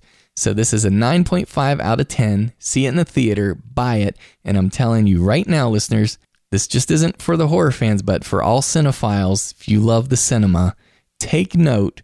Writer director Trey Edward Shults is someone to watch. I saw him really. He's in the closet. He has yellow eyes and his mouth is about this long and he has teeth and they're curled like this. And he made sounds. What kind of sounds? Yeah, that'd scare me pretty good. Really? But he's all gone now, champ, see? He's in there. I saw him. Really? Tad, you saw him in your dreams. In your head, nowhere else. Tad, listen to me. There's no such thing as real monsters. Only in stories. There's no real monsters, though. Oh, yes, there are. If you've been following the horror movie cat hashtag on Twitter, then you will know that there are real monsters. so let me set this final segment up for you by providing a little bit of context here. We're actually going to be joined in a way by Wolfman Josh, who was kind enough to record some clips for us. He sat down and uh, did some recording and it was separate from this episode. So we didn't actually get to do this with him. But what's interesting is he sent me his clips and I wanted to respond as well. So I, you know, I, I broke these up and basically we're going to go through the horror pet submissions and award our winners. And um, it's kind of interesting because, you know, I'm going to listen to what Josh has to say about those, which is pre recorded and then I'm going to be chiming in in between. So obviously, Josh is not going to be responding to what I say because his part is pre-recorded. So, anyways, he's going to kick it off and explain, you know, what went down. He's going to give a little bit of, uh, feedback and info from uh, episode 119, our horror pets episode. So I'm going to kick it over to the Wolfman, Josh Legary. What's up, horror movie fans? This is Wolfman Josh and Jay and Dave. It takes a monster to defeat a monster. I am so sorry that I missed tonight's discussion. I could not get out of my other engagement that I had this evening despite my best attempts. I wanted to share with you guys a little bit about the huge response that we got to our horror pets episode. I was a little flabbergasted by it actually. I know when Jay and I wrapped up that recording, we thought, well, that was uh, maybe not our best. I think I even made the comment, not all themed episodes are created equally. But man, we got a tremendous amount of feedback from that episode, way more than our regular episodes. Now, the actual comments uh, on horrormoviepodcast.com don't necessarily reflect that. Uh, you know, it's um, it's like average or below average in terms of the amount of comments that we got but people reaching out just to say good job i love that show. That rarely happens. Usually our comments are about the things that we messed up on or forgot and we definitely got our fair share of those. Many many of our listeners were kind enough to point out that the reason jay and i were so confused about the monkey shines poster looking familiar was that it is in fact the same type of musical monkey found on the cover of Stephen King's Skeleton Crew anthology, and Jay himself even noticed that and posted a photo of that at the website at horrormoviepodcast.com but even uh, today two weeks after our recording we're still getting faithful listeners tweeting us and texting us to let us know yes you in fact are thinking of the skeleton crew cover. So thank you for that everyone. Uh, you are dead right also, I noticed that the Monkey Shines Blu ray artwork has been updated since the original cover. He now holds a straight razor, or she, I should say, rather, holds a straight razor that's, you know, covered with blood. And that kind of plays into my childhood memory of this as well. So, interesting. We also got um, some interesting comments, maybe something which uh, Matroid, if he's on the show, is going to be talking about tonight we had a listener named Jason Strong wrote in to let us know, uh, guys. Currently, about halfway through the latest episode, on the topic of cats stealing babies' breath, there's actually a pretty interesting segment of the Cat's Eye anthology which addresses that very topic and infuses the idea with a bit of fantasy elements. An evil troll is heavily featured. Thanks in part to some very impressive practical effects and a great cat actor, this segment has always had a special place in my heart. If anyone hasn't seen it, I think it's worth checking out. It definitely provided a heavy dose of nightmare fuel for my eight year old self back in the day. Thanks for doing such a great job recording and producing the podcast. It's always been a highlight of my week. So thank you, Jason. Uh, Jonathan Watkins also wrote in to tell us about Cat's Eye, and I also saw several tweets about that this week as well. So our listeners, as usual, are on top of it and far more knowledgeable than us. There's some excellent comments on the website from listeners like Andred. I would recommend you guys check those out. Brian, aka Brain from the Sci Fi Podcast, also wrote in to tell us about his personal animals attack story. He said, mm Hey, I love to talk about animal attacks. When I was 17, our German Shepherd went nuts and attacked me, but into my arm, and I had to defend myself with a 2x4 until my stepdad could run out with his 38 and put him down. So those movies really resonate with me. Yeah. Anyway, great show. Carry on. Insane story from Brain. Thank you for sharing that with us. Mm-hmm. I had my own little animal attack story this week. I have had two dogs in my lifetime and a few cats when I was little, but not in my adult life have I had a dog since mine passed away, which was very traumatic for me. I had a uh, Australian Shepherd named Melly or Melbourne was what her full name was, and uh, an American Eskimo named Kino. And both of them passed away from cancer right around the time I got married and had kids. So that was sad. I just got a new dog. It's an English pointer mixed with a German pointer. And uh, because of the English pointer roots, I had to give it an English name. And not being very well read, uh, the top of the mind for me was anything Sherlock Holmes related. So my new English pointer's name is Watson. So uh, be on the lookout for Watson. And Watson, the crime doctor, will be on the lookout for many awful things as well. But anyway, so we had a service person come over, was delivering something. I was helping the service person. My son, who was supposed to be in bed, came down and couldn't sleep. And so my wife said, Don't worry, stay here with the dog. I need to step out and talk to your dad for a second. She left, and the dog, he was really just a puppy, started jumping around on top of him, scratching him and biting him, got on his back and was like tearing at his clothes, and the puppy was just playing. But my son, being very little, was terrified.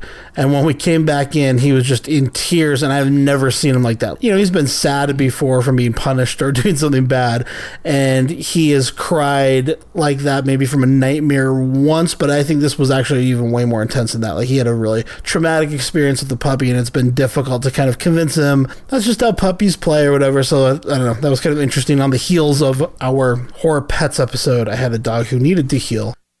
Oh, that was that story like breaks my heart. I'm so sad about that. And it, it also brain story as well. I read that on the website and I was like, this is horrifying and terrible. Anyways, so right now at this point in Josh's recording, we move into reviewing these photos that people sent mostly on Twitter. So if you go to Twitter and you search for the hashtag horror movie cat, you will be able to see these as well. We're also going to have the winners posted in the show notes for episode 120 at horrormoviepodcast.com. So let's move into these. And again, I'll be playing Josh's clips and then I'll be responding to what he says as he responds to the photos.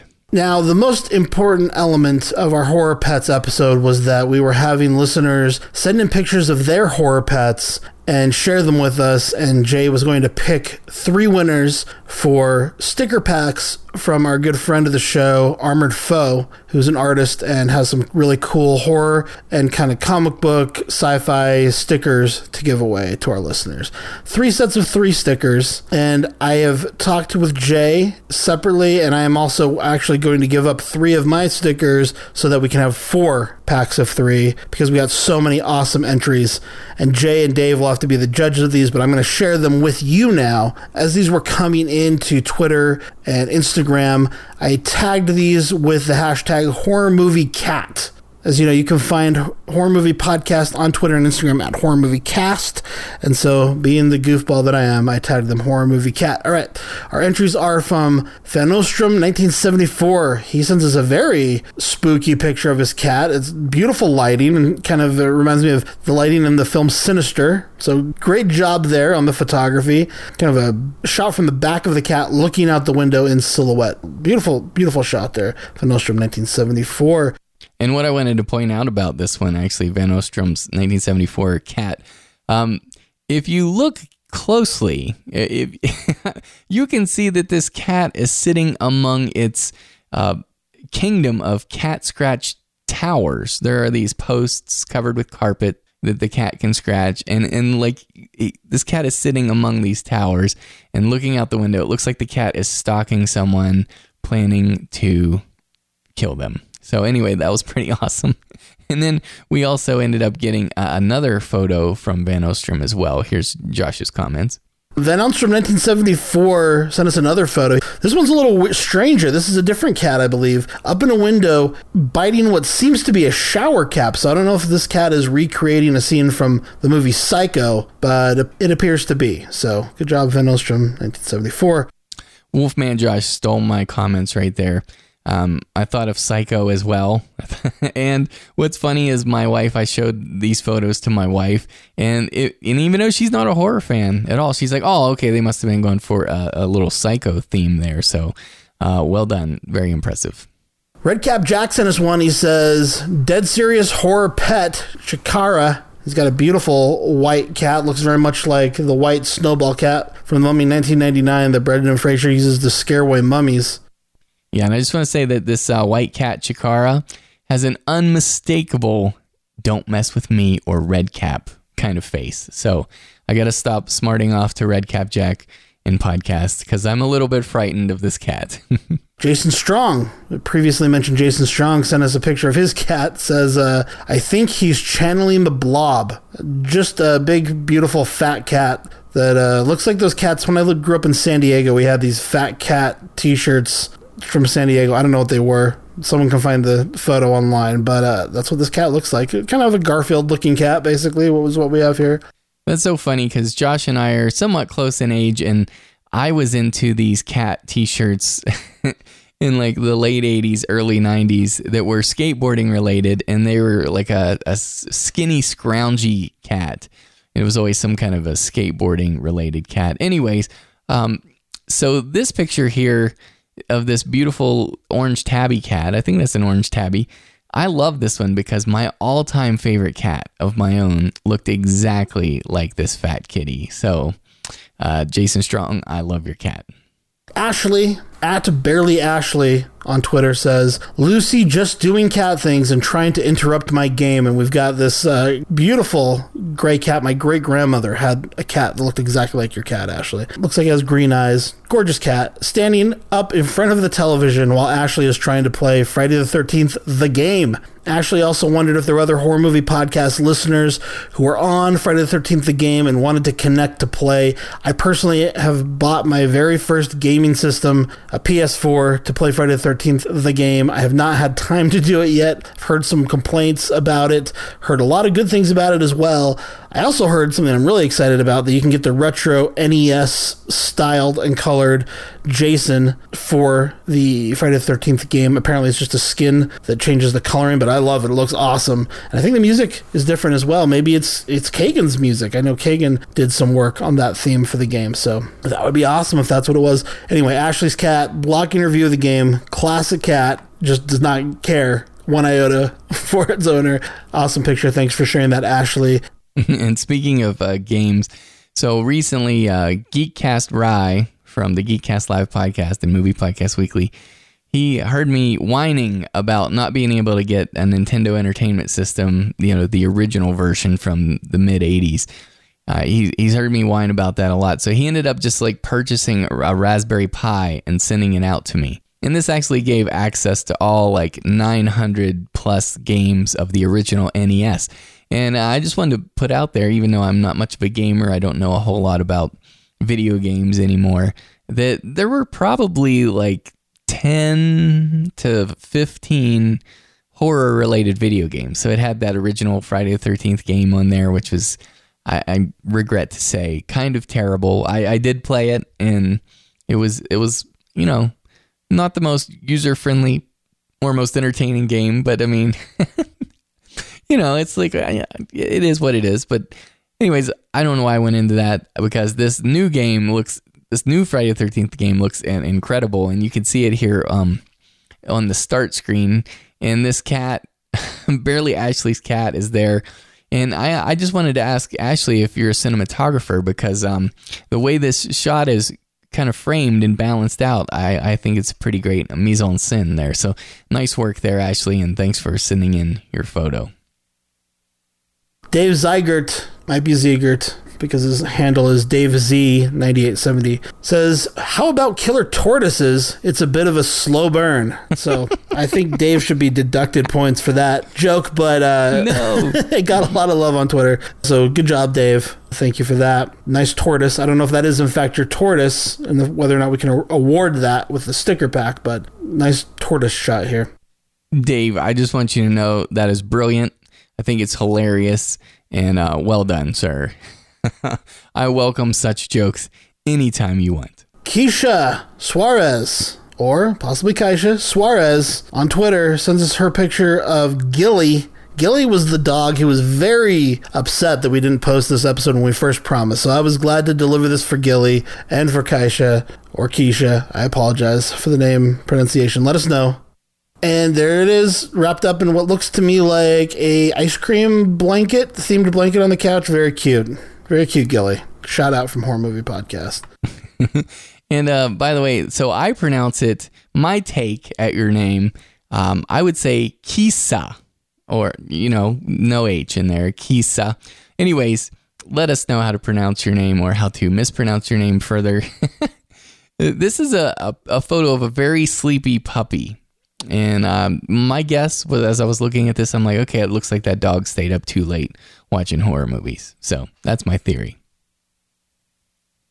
Greg Bench, the gray man, sends us a couple of photos here. He sends in a shot of his new cat. says, just in time for Horror Pets episode. My family has a new kitten. Her name is Ripley. I love it. Heath says it's cliche, but then he sends another photo later with Ripley actually laying on his USC SS Nostromo t shirt I did not say that well for the Alien fans. You guys, I've exposed myself as a poser. However, I've already said I don't I don't love those movies. But awesome. I love the shot of Ripley on the mm. shirt. Very cool. Very appropriate. Greg also sent another weird photo. He says, "Here's our cat Carmi. She keeps me company for those early morning horror viewings, and I know Jason is one who gets up early to watch horror movies alone as well. Yes. Cat can be very useful company for those situations. But here's the weird thing about the photo: Carmi, who does look like a killer, um, is holding what appears to be a rare horror movie podcast business card. So I don't know how Carmi got a hold of that, but I, I like it, Carmi. Good, good job. That's hilarious. So, a couple things about this the gray man. Um, I- don't think it was cliche to name your cat Ripley. And in fact, what may have been cliche is if you had named it Jones, right? Because uh, Ripley actually names her cat an alien Jonesy, right? And um, I, I think horror critic Scott Weinberg, I love that guy. His his favorite all time horror film, hands down, is Alien, of course. And he does have a cat that he did name Jones. So, anyways, Gray Man, that's interesting to me. It's like, um, okay, if you get a cat and you want to go, you want to riff on the alien thing, do you name it Jones or Ripley? So that's kind of cool. Anyways, the other thing is uh, this calico here, Carmi. yes, Carmi did get a um a business card from a horror movie podcast. We're uh, making deals, making connections. So thanks. And, and yes, as Wolfman said, I am a person who watches horror films early in the morning as well. So that was pretty cool to me to hear that. Jody Horror Guy sends us Cake the Cat is getting ready for the annual purge. Another just awful joke. Oh, good job, good. Jody.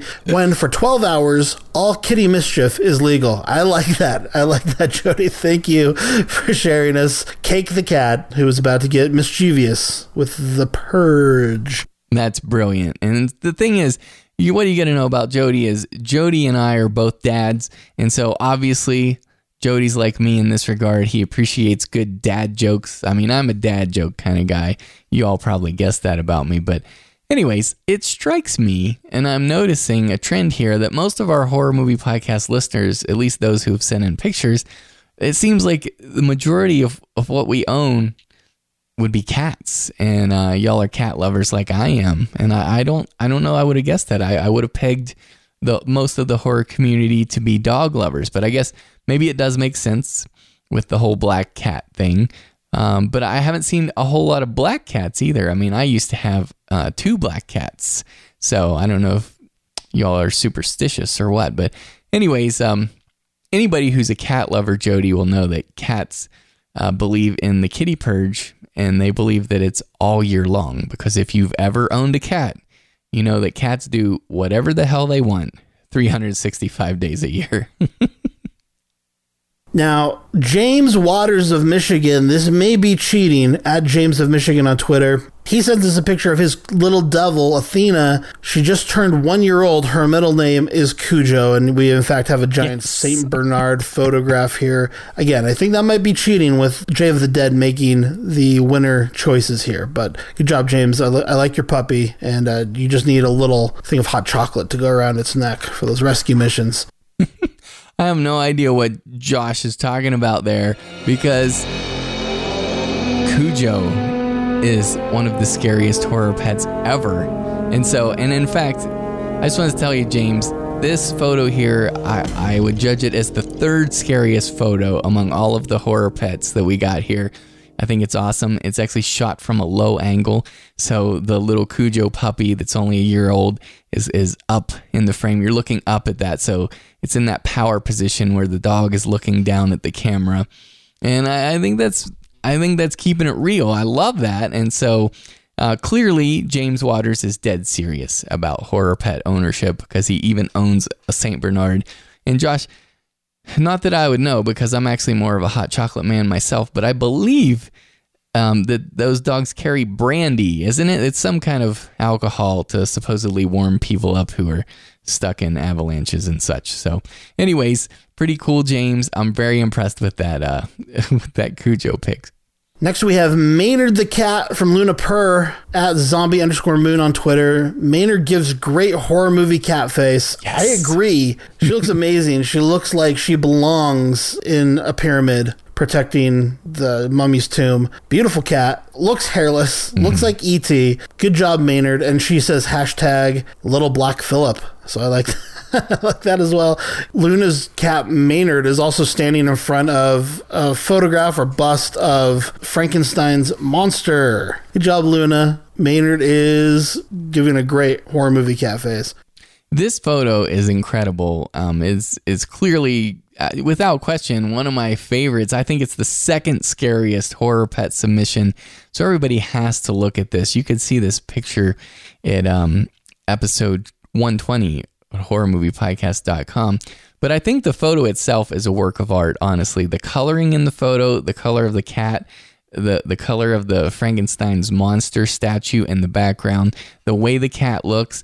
And I just wanted to say uh, to our friend Luna Purr, I wonder if you would be willing, if you would mind allowing us to use this photo and even to use Maynard as our HMP mascot. I think we've always needed a mascot for the show, and for a long time, I kicked around the idea of just creating a, you know, a brand new little monster. But I mean, this cat is pretty freaking cool.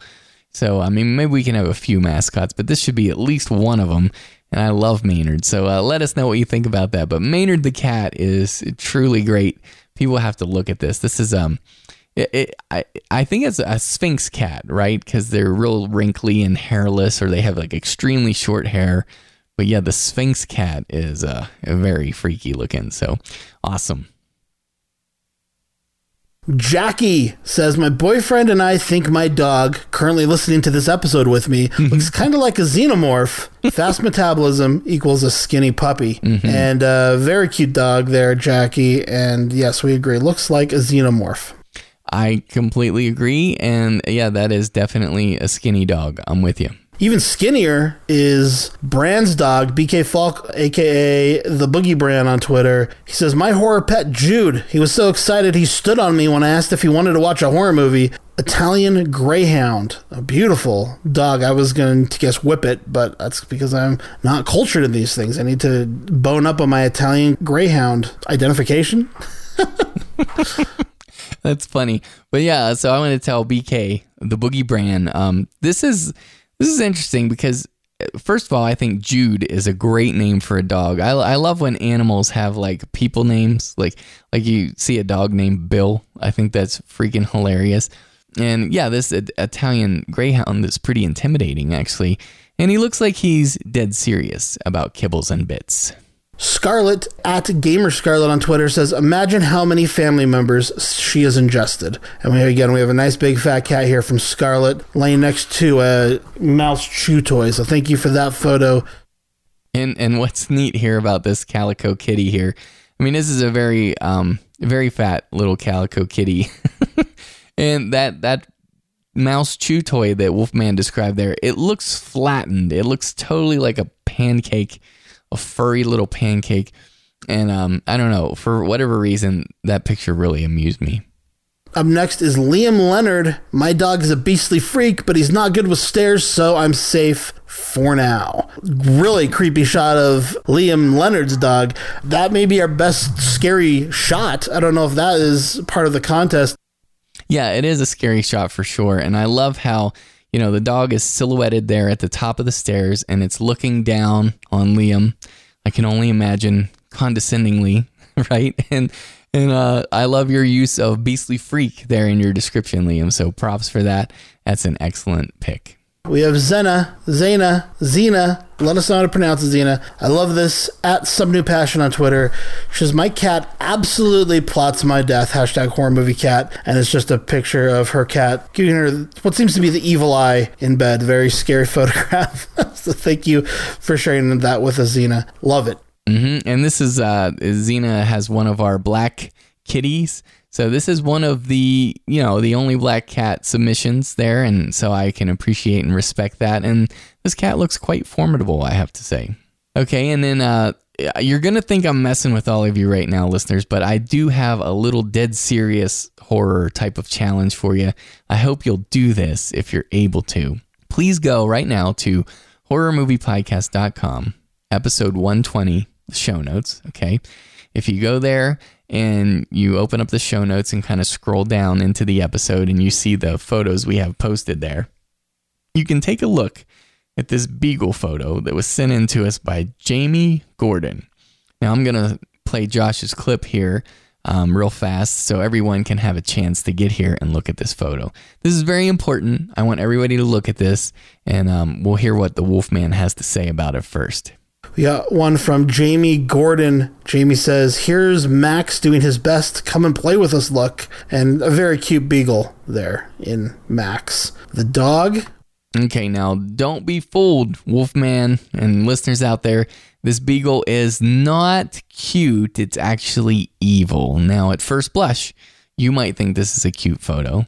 But the more I've looked at it, and I have looked at this photo a lot because there is something about it that troubled me I've come to realize that this is actually the number one scariest horror pet photo that we have received. Now, if you're skeptical, first of all, I hope you're looking at this photo.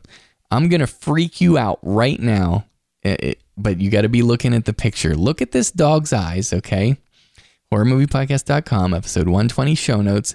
You've got this beagle here with a head tilt, aka Michael Myers style head tilt and uh, standing in front of some wooden doors. And now stare at the face of this beagle, look into his eyes, and then listen to this.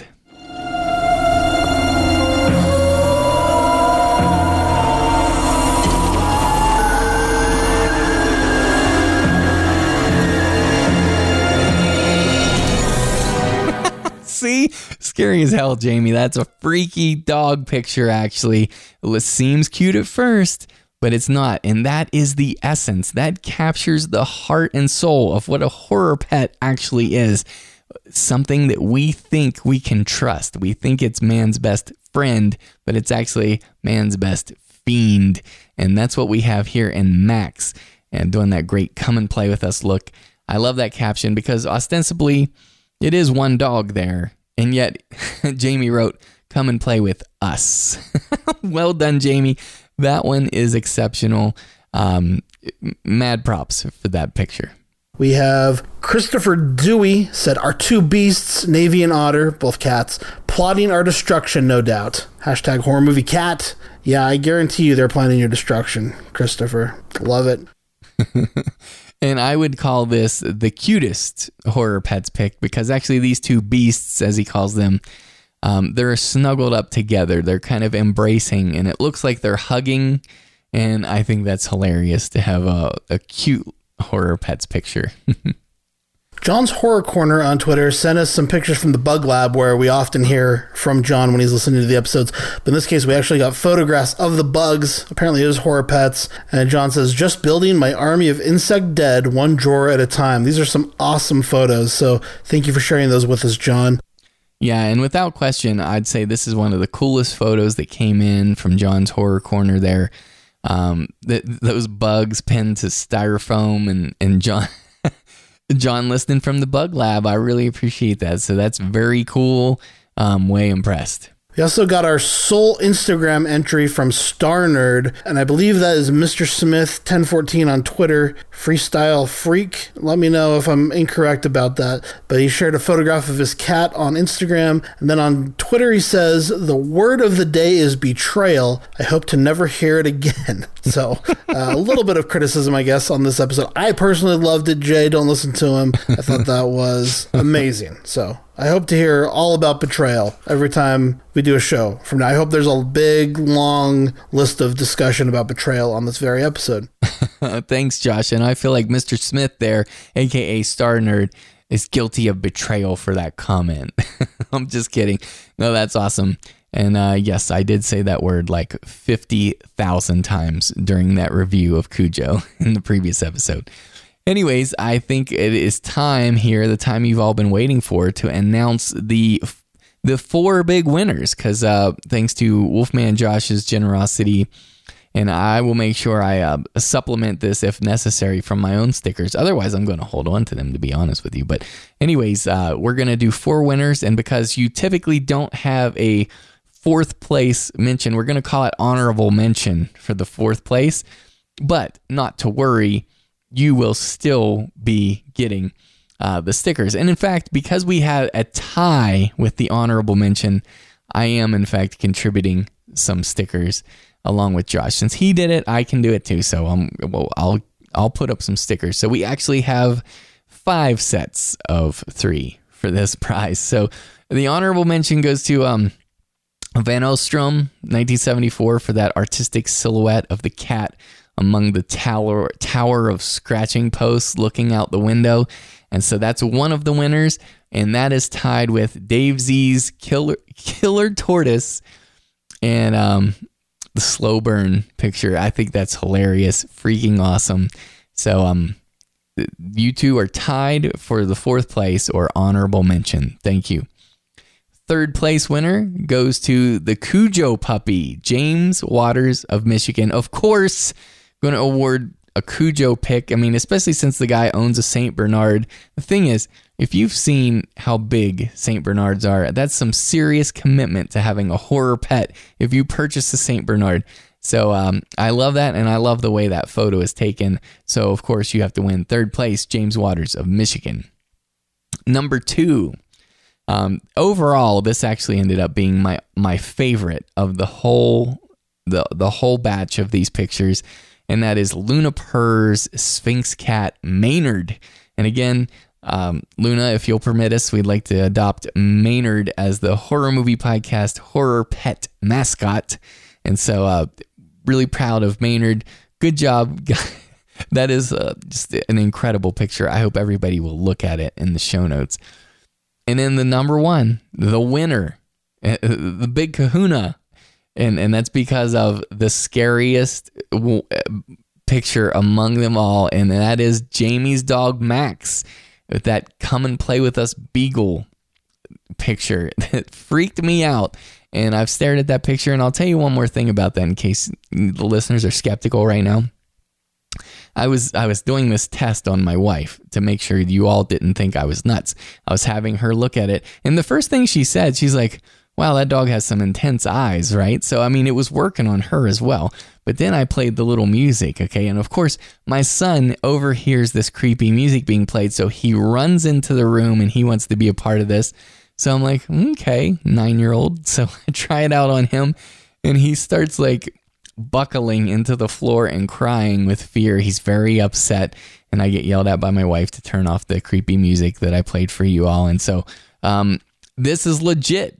Jamie, your dog Max is a horror pet for real. So, if you all won, if you were one of the five winners here, please email me at horrormoviepodcast at gmail.com and put horror pets winner in all caps in the subject line just to help me spot it quickly and in in that email, send me your mailing address, please, and I'll get the um the, the stickers out to you for sure in a year from now. No, I'm just kidding.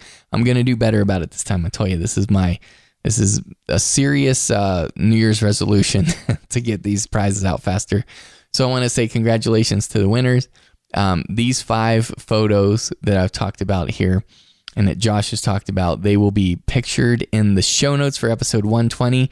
And you can see all of the submissions on Twitter by searching for the hashtag horror movie cat. I want to thank everyone who participated.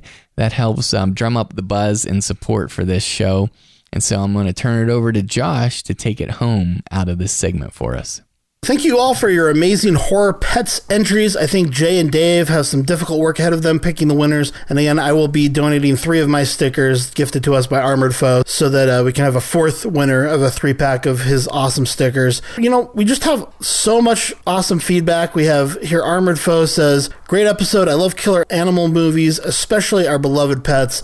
That concept is extremely frightening. Great cast. Allison says, I love this episode. My new fave. And Goat of Departure says, great convos in this episode, guys. So just a lot of people reaching out to say, good job. I'm so surprised and glad that everyone liked that episode. We may have to do it in the future. Other listeners reached out with the movies that we forgot. Projectile Varmint says, can't forget about Lake Placid. I don't know if she's serious or if that is uh, Projectile Varmint having one of those dangerous pets that I talked about that we shouldn't be keeping in our homes. Projectile Varmint, please, no giant crocodiles in your home. That's just not the right choice for you or any of us, really. Anyway, clearly I am out of things to say, so I will leave it to you guys. That's 20 good minutes on our amazing Horror Pets feedback. Thank you guys all for listening, and I hope to talk to you next time right here on Horror Movie Podcast, where we are dead serious about horror pets. Okay, well, I think that just about wraps up episode 120 of Horror Movie Podcast, where we're dead serious about horror movies. We thank you for listening, and we hope you've enjoyed this Frankensteinian episode. Once again, I want to take the time to thank Matroid of the Sci Fi Podcast. He's a fantastic dude. I love that guy. Let me tell you a real quick story about Matroid it's kind of cool, you know, you get to know us a little bit on the podcast, but even, you know, when having the opportunity to hang out with somebody in person, you get to know someone even more. And I want to tell you something that I have come to learn about Matroid that's actually kind of hilarious. Um, I've heard people tell me, you know, Matroid, he knows everybody. Like everybody in the community knows him. You can't go anywhere without people seeing him and, and knowing who he is. And you know, I always heard that, and it's like, yeah, yeah, yeah, yeah. I mean, you hear things about people, and you're like, fine, okay. So, the times that I have hung out with Matroid in public, it is remarkable.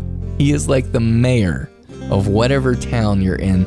No kidding. Seriously, we've hung out on two separate occasions to go to these movies, and I, I've seen at least like four people each time.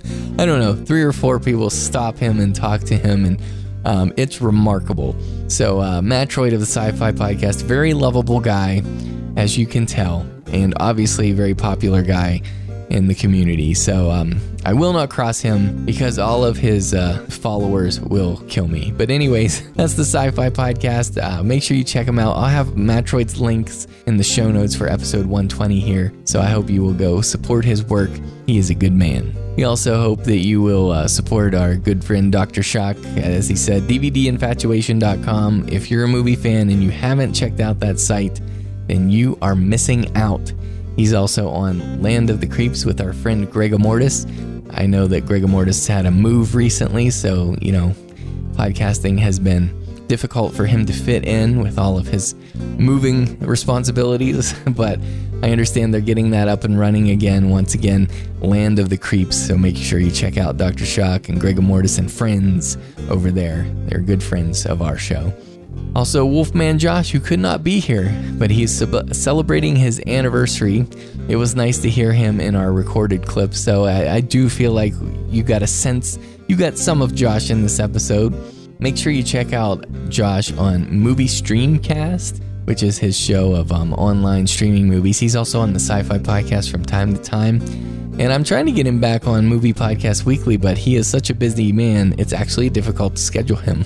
so um, make sure you follow Josh on Twitter at Icarus Arts. And uh, he's very active on there and a lot of fun to follow. So uh, keep up with Josh. And as for me, I hope you will check out the sister show of this one, which is uh, Movie Podcast Weekly. It's like the original twin. These were born almost as twins. And uh, Movie Podcast Weeklies, where we review new movies that are in theaters every single week. It's not always just horror, it's actually a lot of different things. And it's much more of a comedic show. Much to my chagrin, that's not necessarily my intention with that show, but I have um, co hosts that are a bunch of weirdos, and it's like herding cats over there. Horror cats, like the uninvited cat with a monster inside of it. So, anyway. We love your comments, so please get involved in the horror movie podcast community. You can leave a comment in the show notes for episode 120 here, or actually, you can leave a comment on any episode. Uh, you can also email us at horrormoviepodcast at gmail.com, and you can call and leave us a voicemail at 801 382 8789. You can find all of our episodes, including the weekly horror movie podcast and Horror Metropolis, at our site, horrormoviepodcast.com. We hope you'll subscribe free in iTunes and follow us on Twitter at Horror Movie Cast. And I want to take the time to thank Fred Ingram for the use of his music for the Horror Movie Podcast theme song. You can find more of Fred's music at fredericingram.com. We'd also like to thank Kagan Breitenbach for his classical reworking, as we call it, of Fred's original theme. It's really nice. That strings stuff at the beginning, it's, that's Kagan right there and his crew. So that's pretty awesome. Check him out at kaganbreitenbach.com. They are always linked in the show notes as well. And of course, if you enjoy the content that we put out on these shows, like this show, um, the Sci Fi Podcast, Movie Streamcast, we have an entire network of shows where we're all interrelated and interconnected. It's called Movie Podcast Network. Go learn more about those shows at moviepodcast.network. And I think that's it for episode 120. We thank you for listening and join us again Friday after next for Horror Movie Podcast, where we're dead serious about horror movies.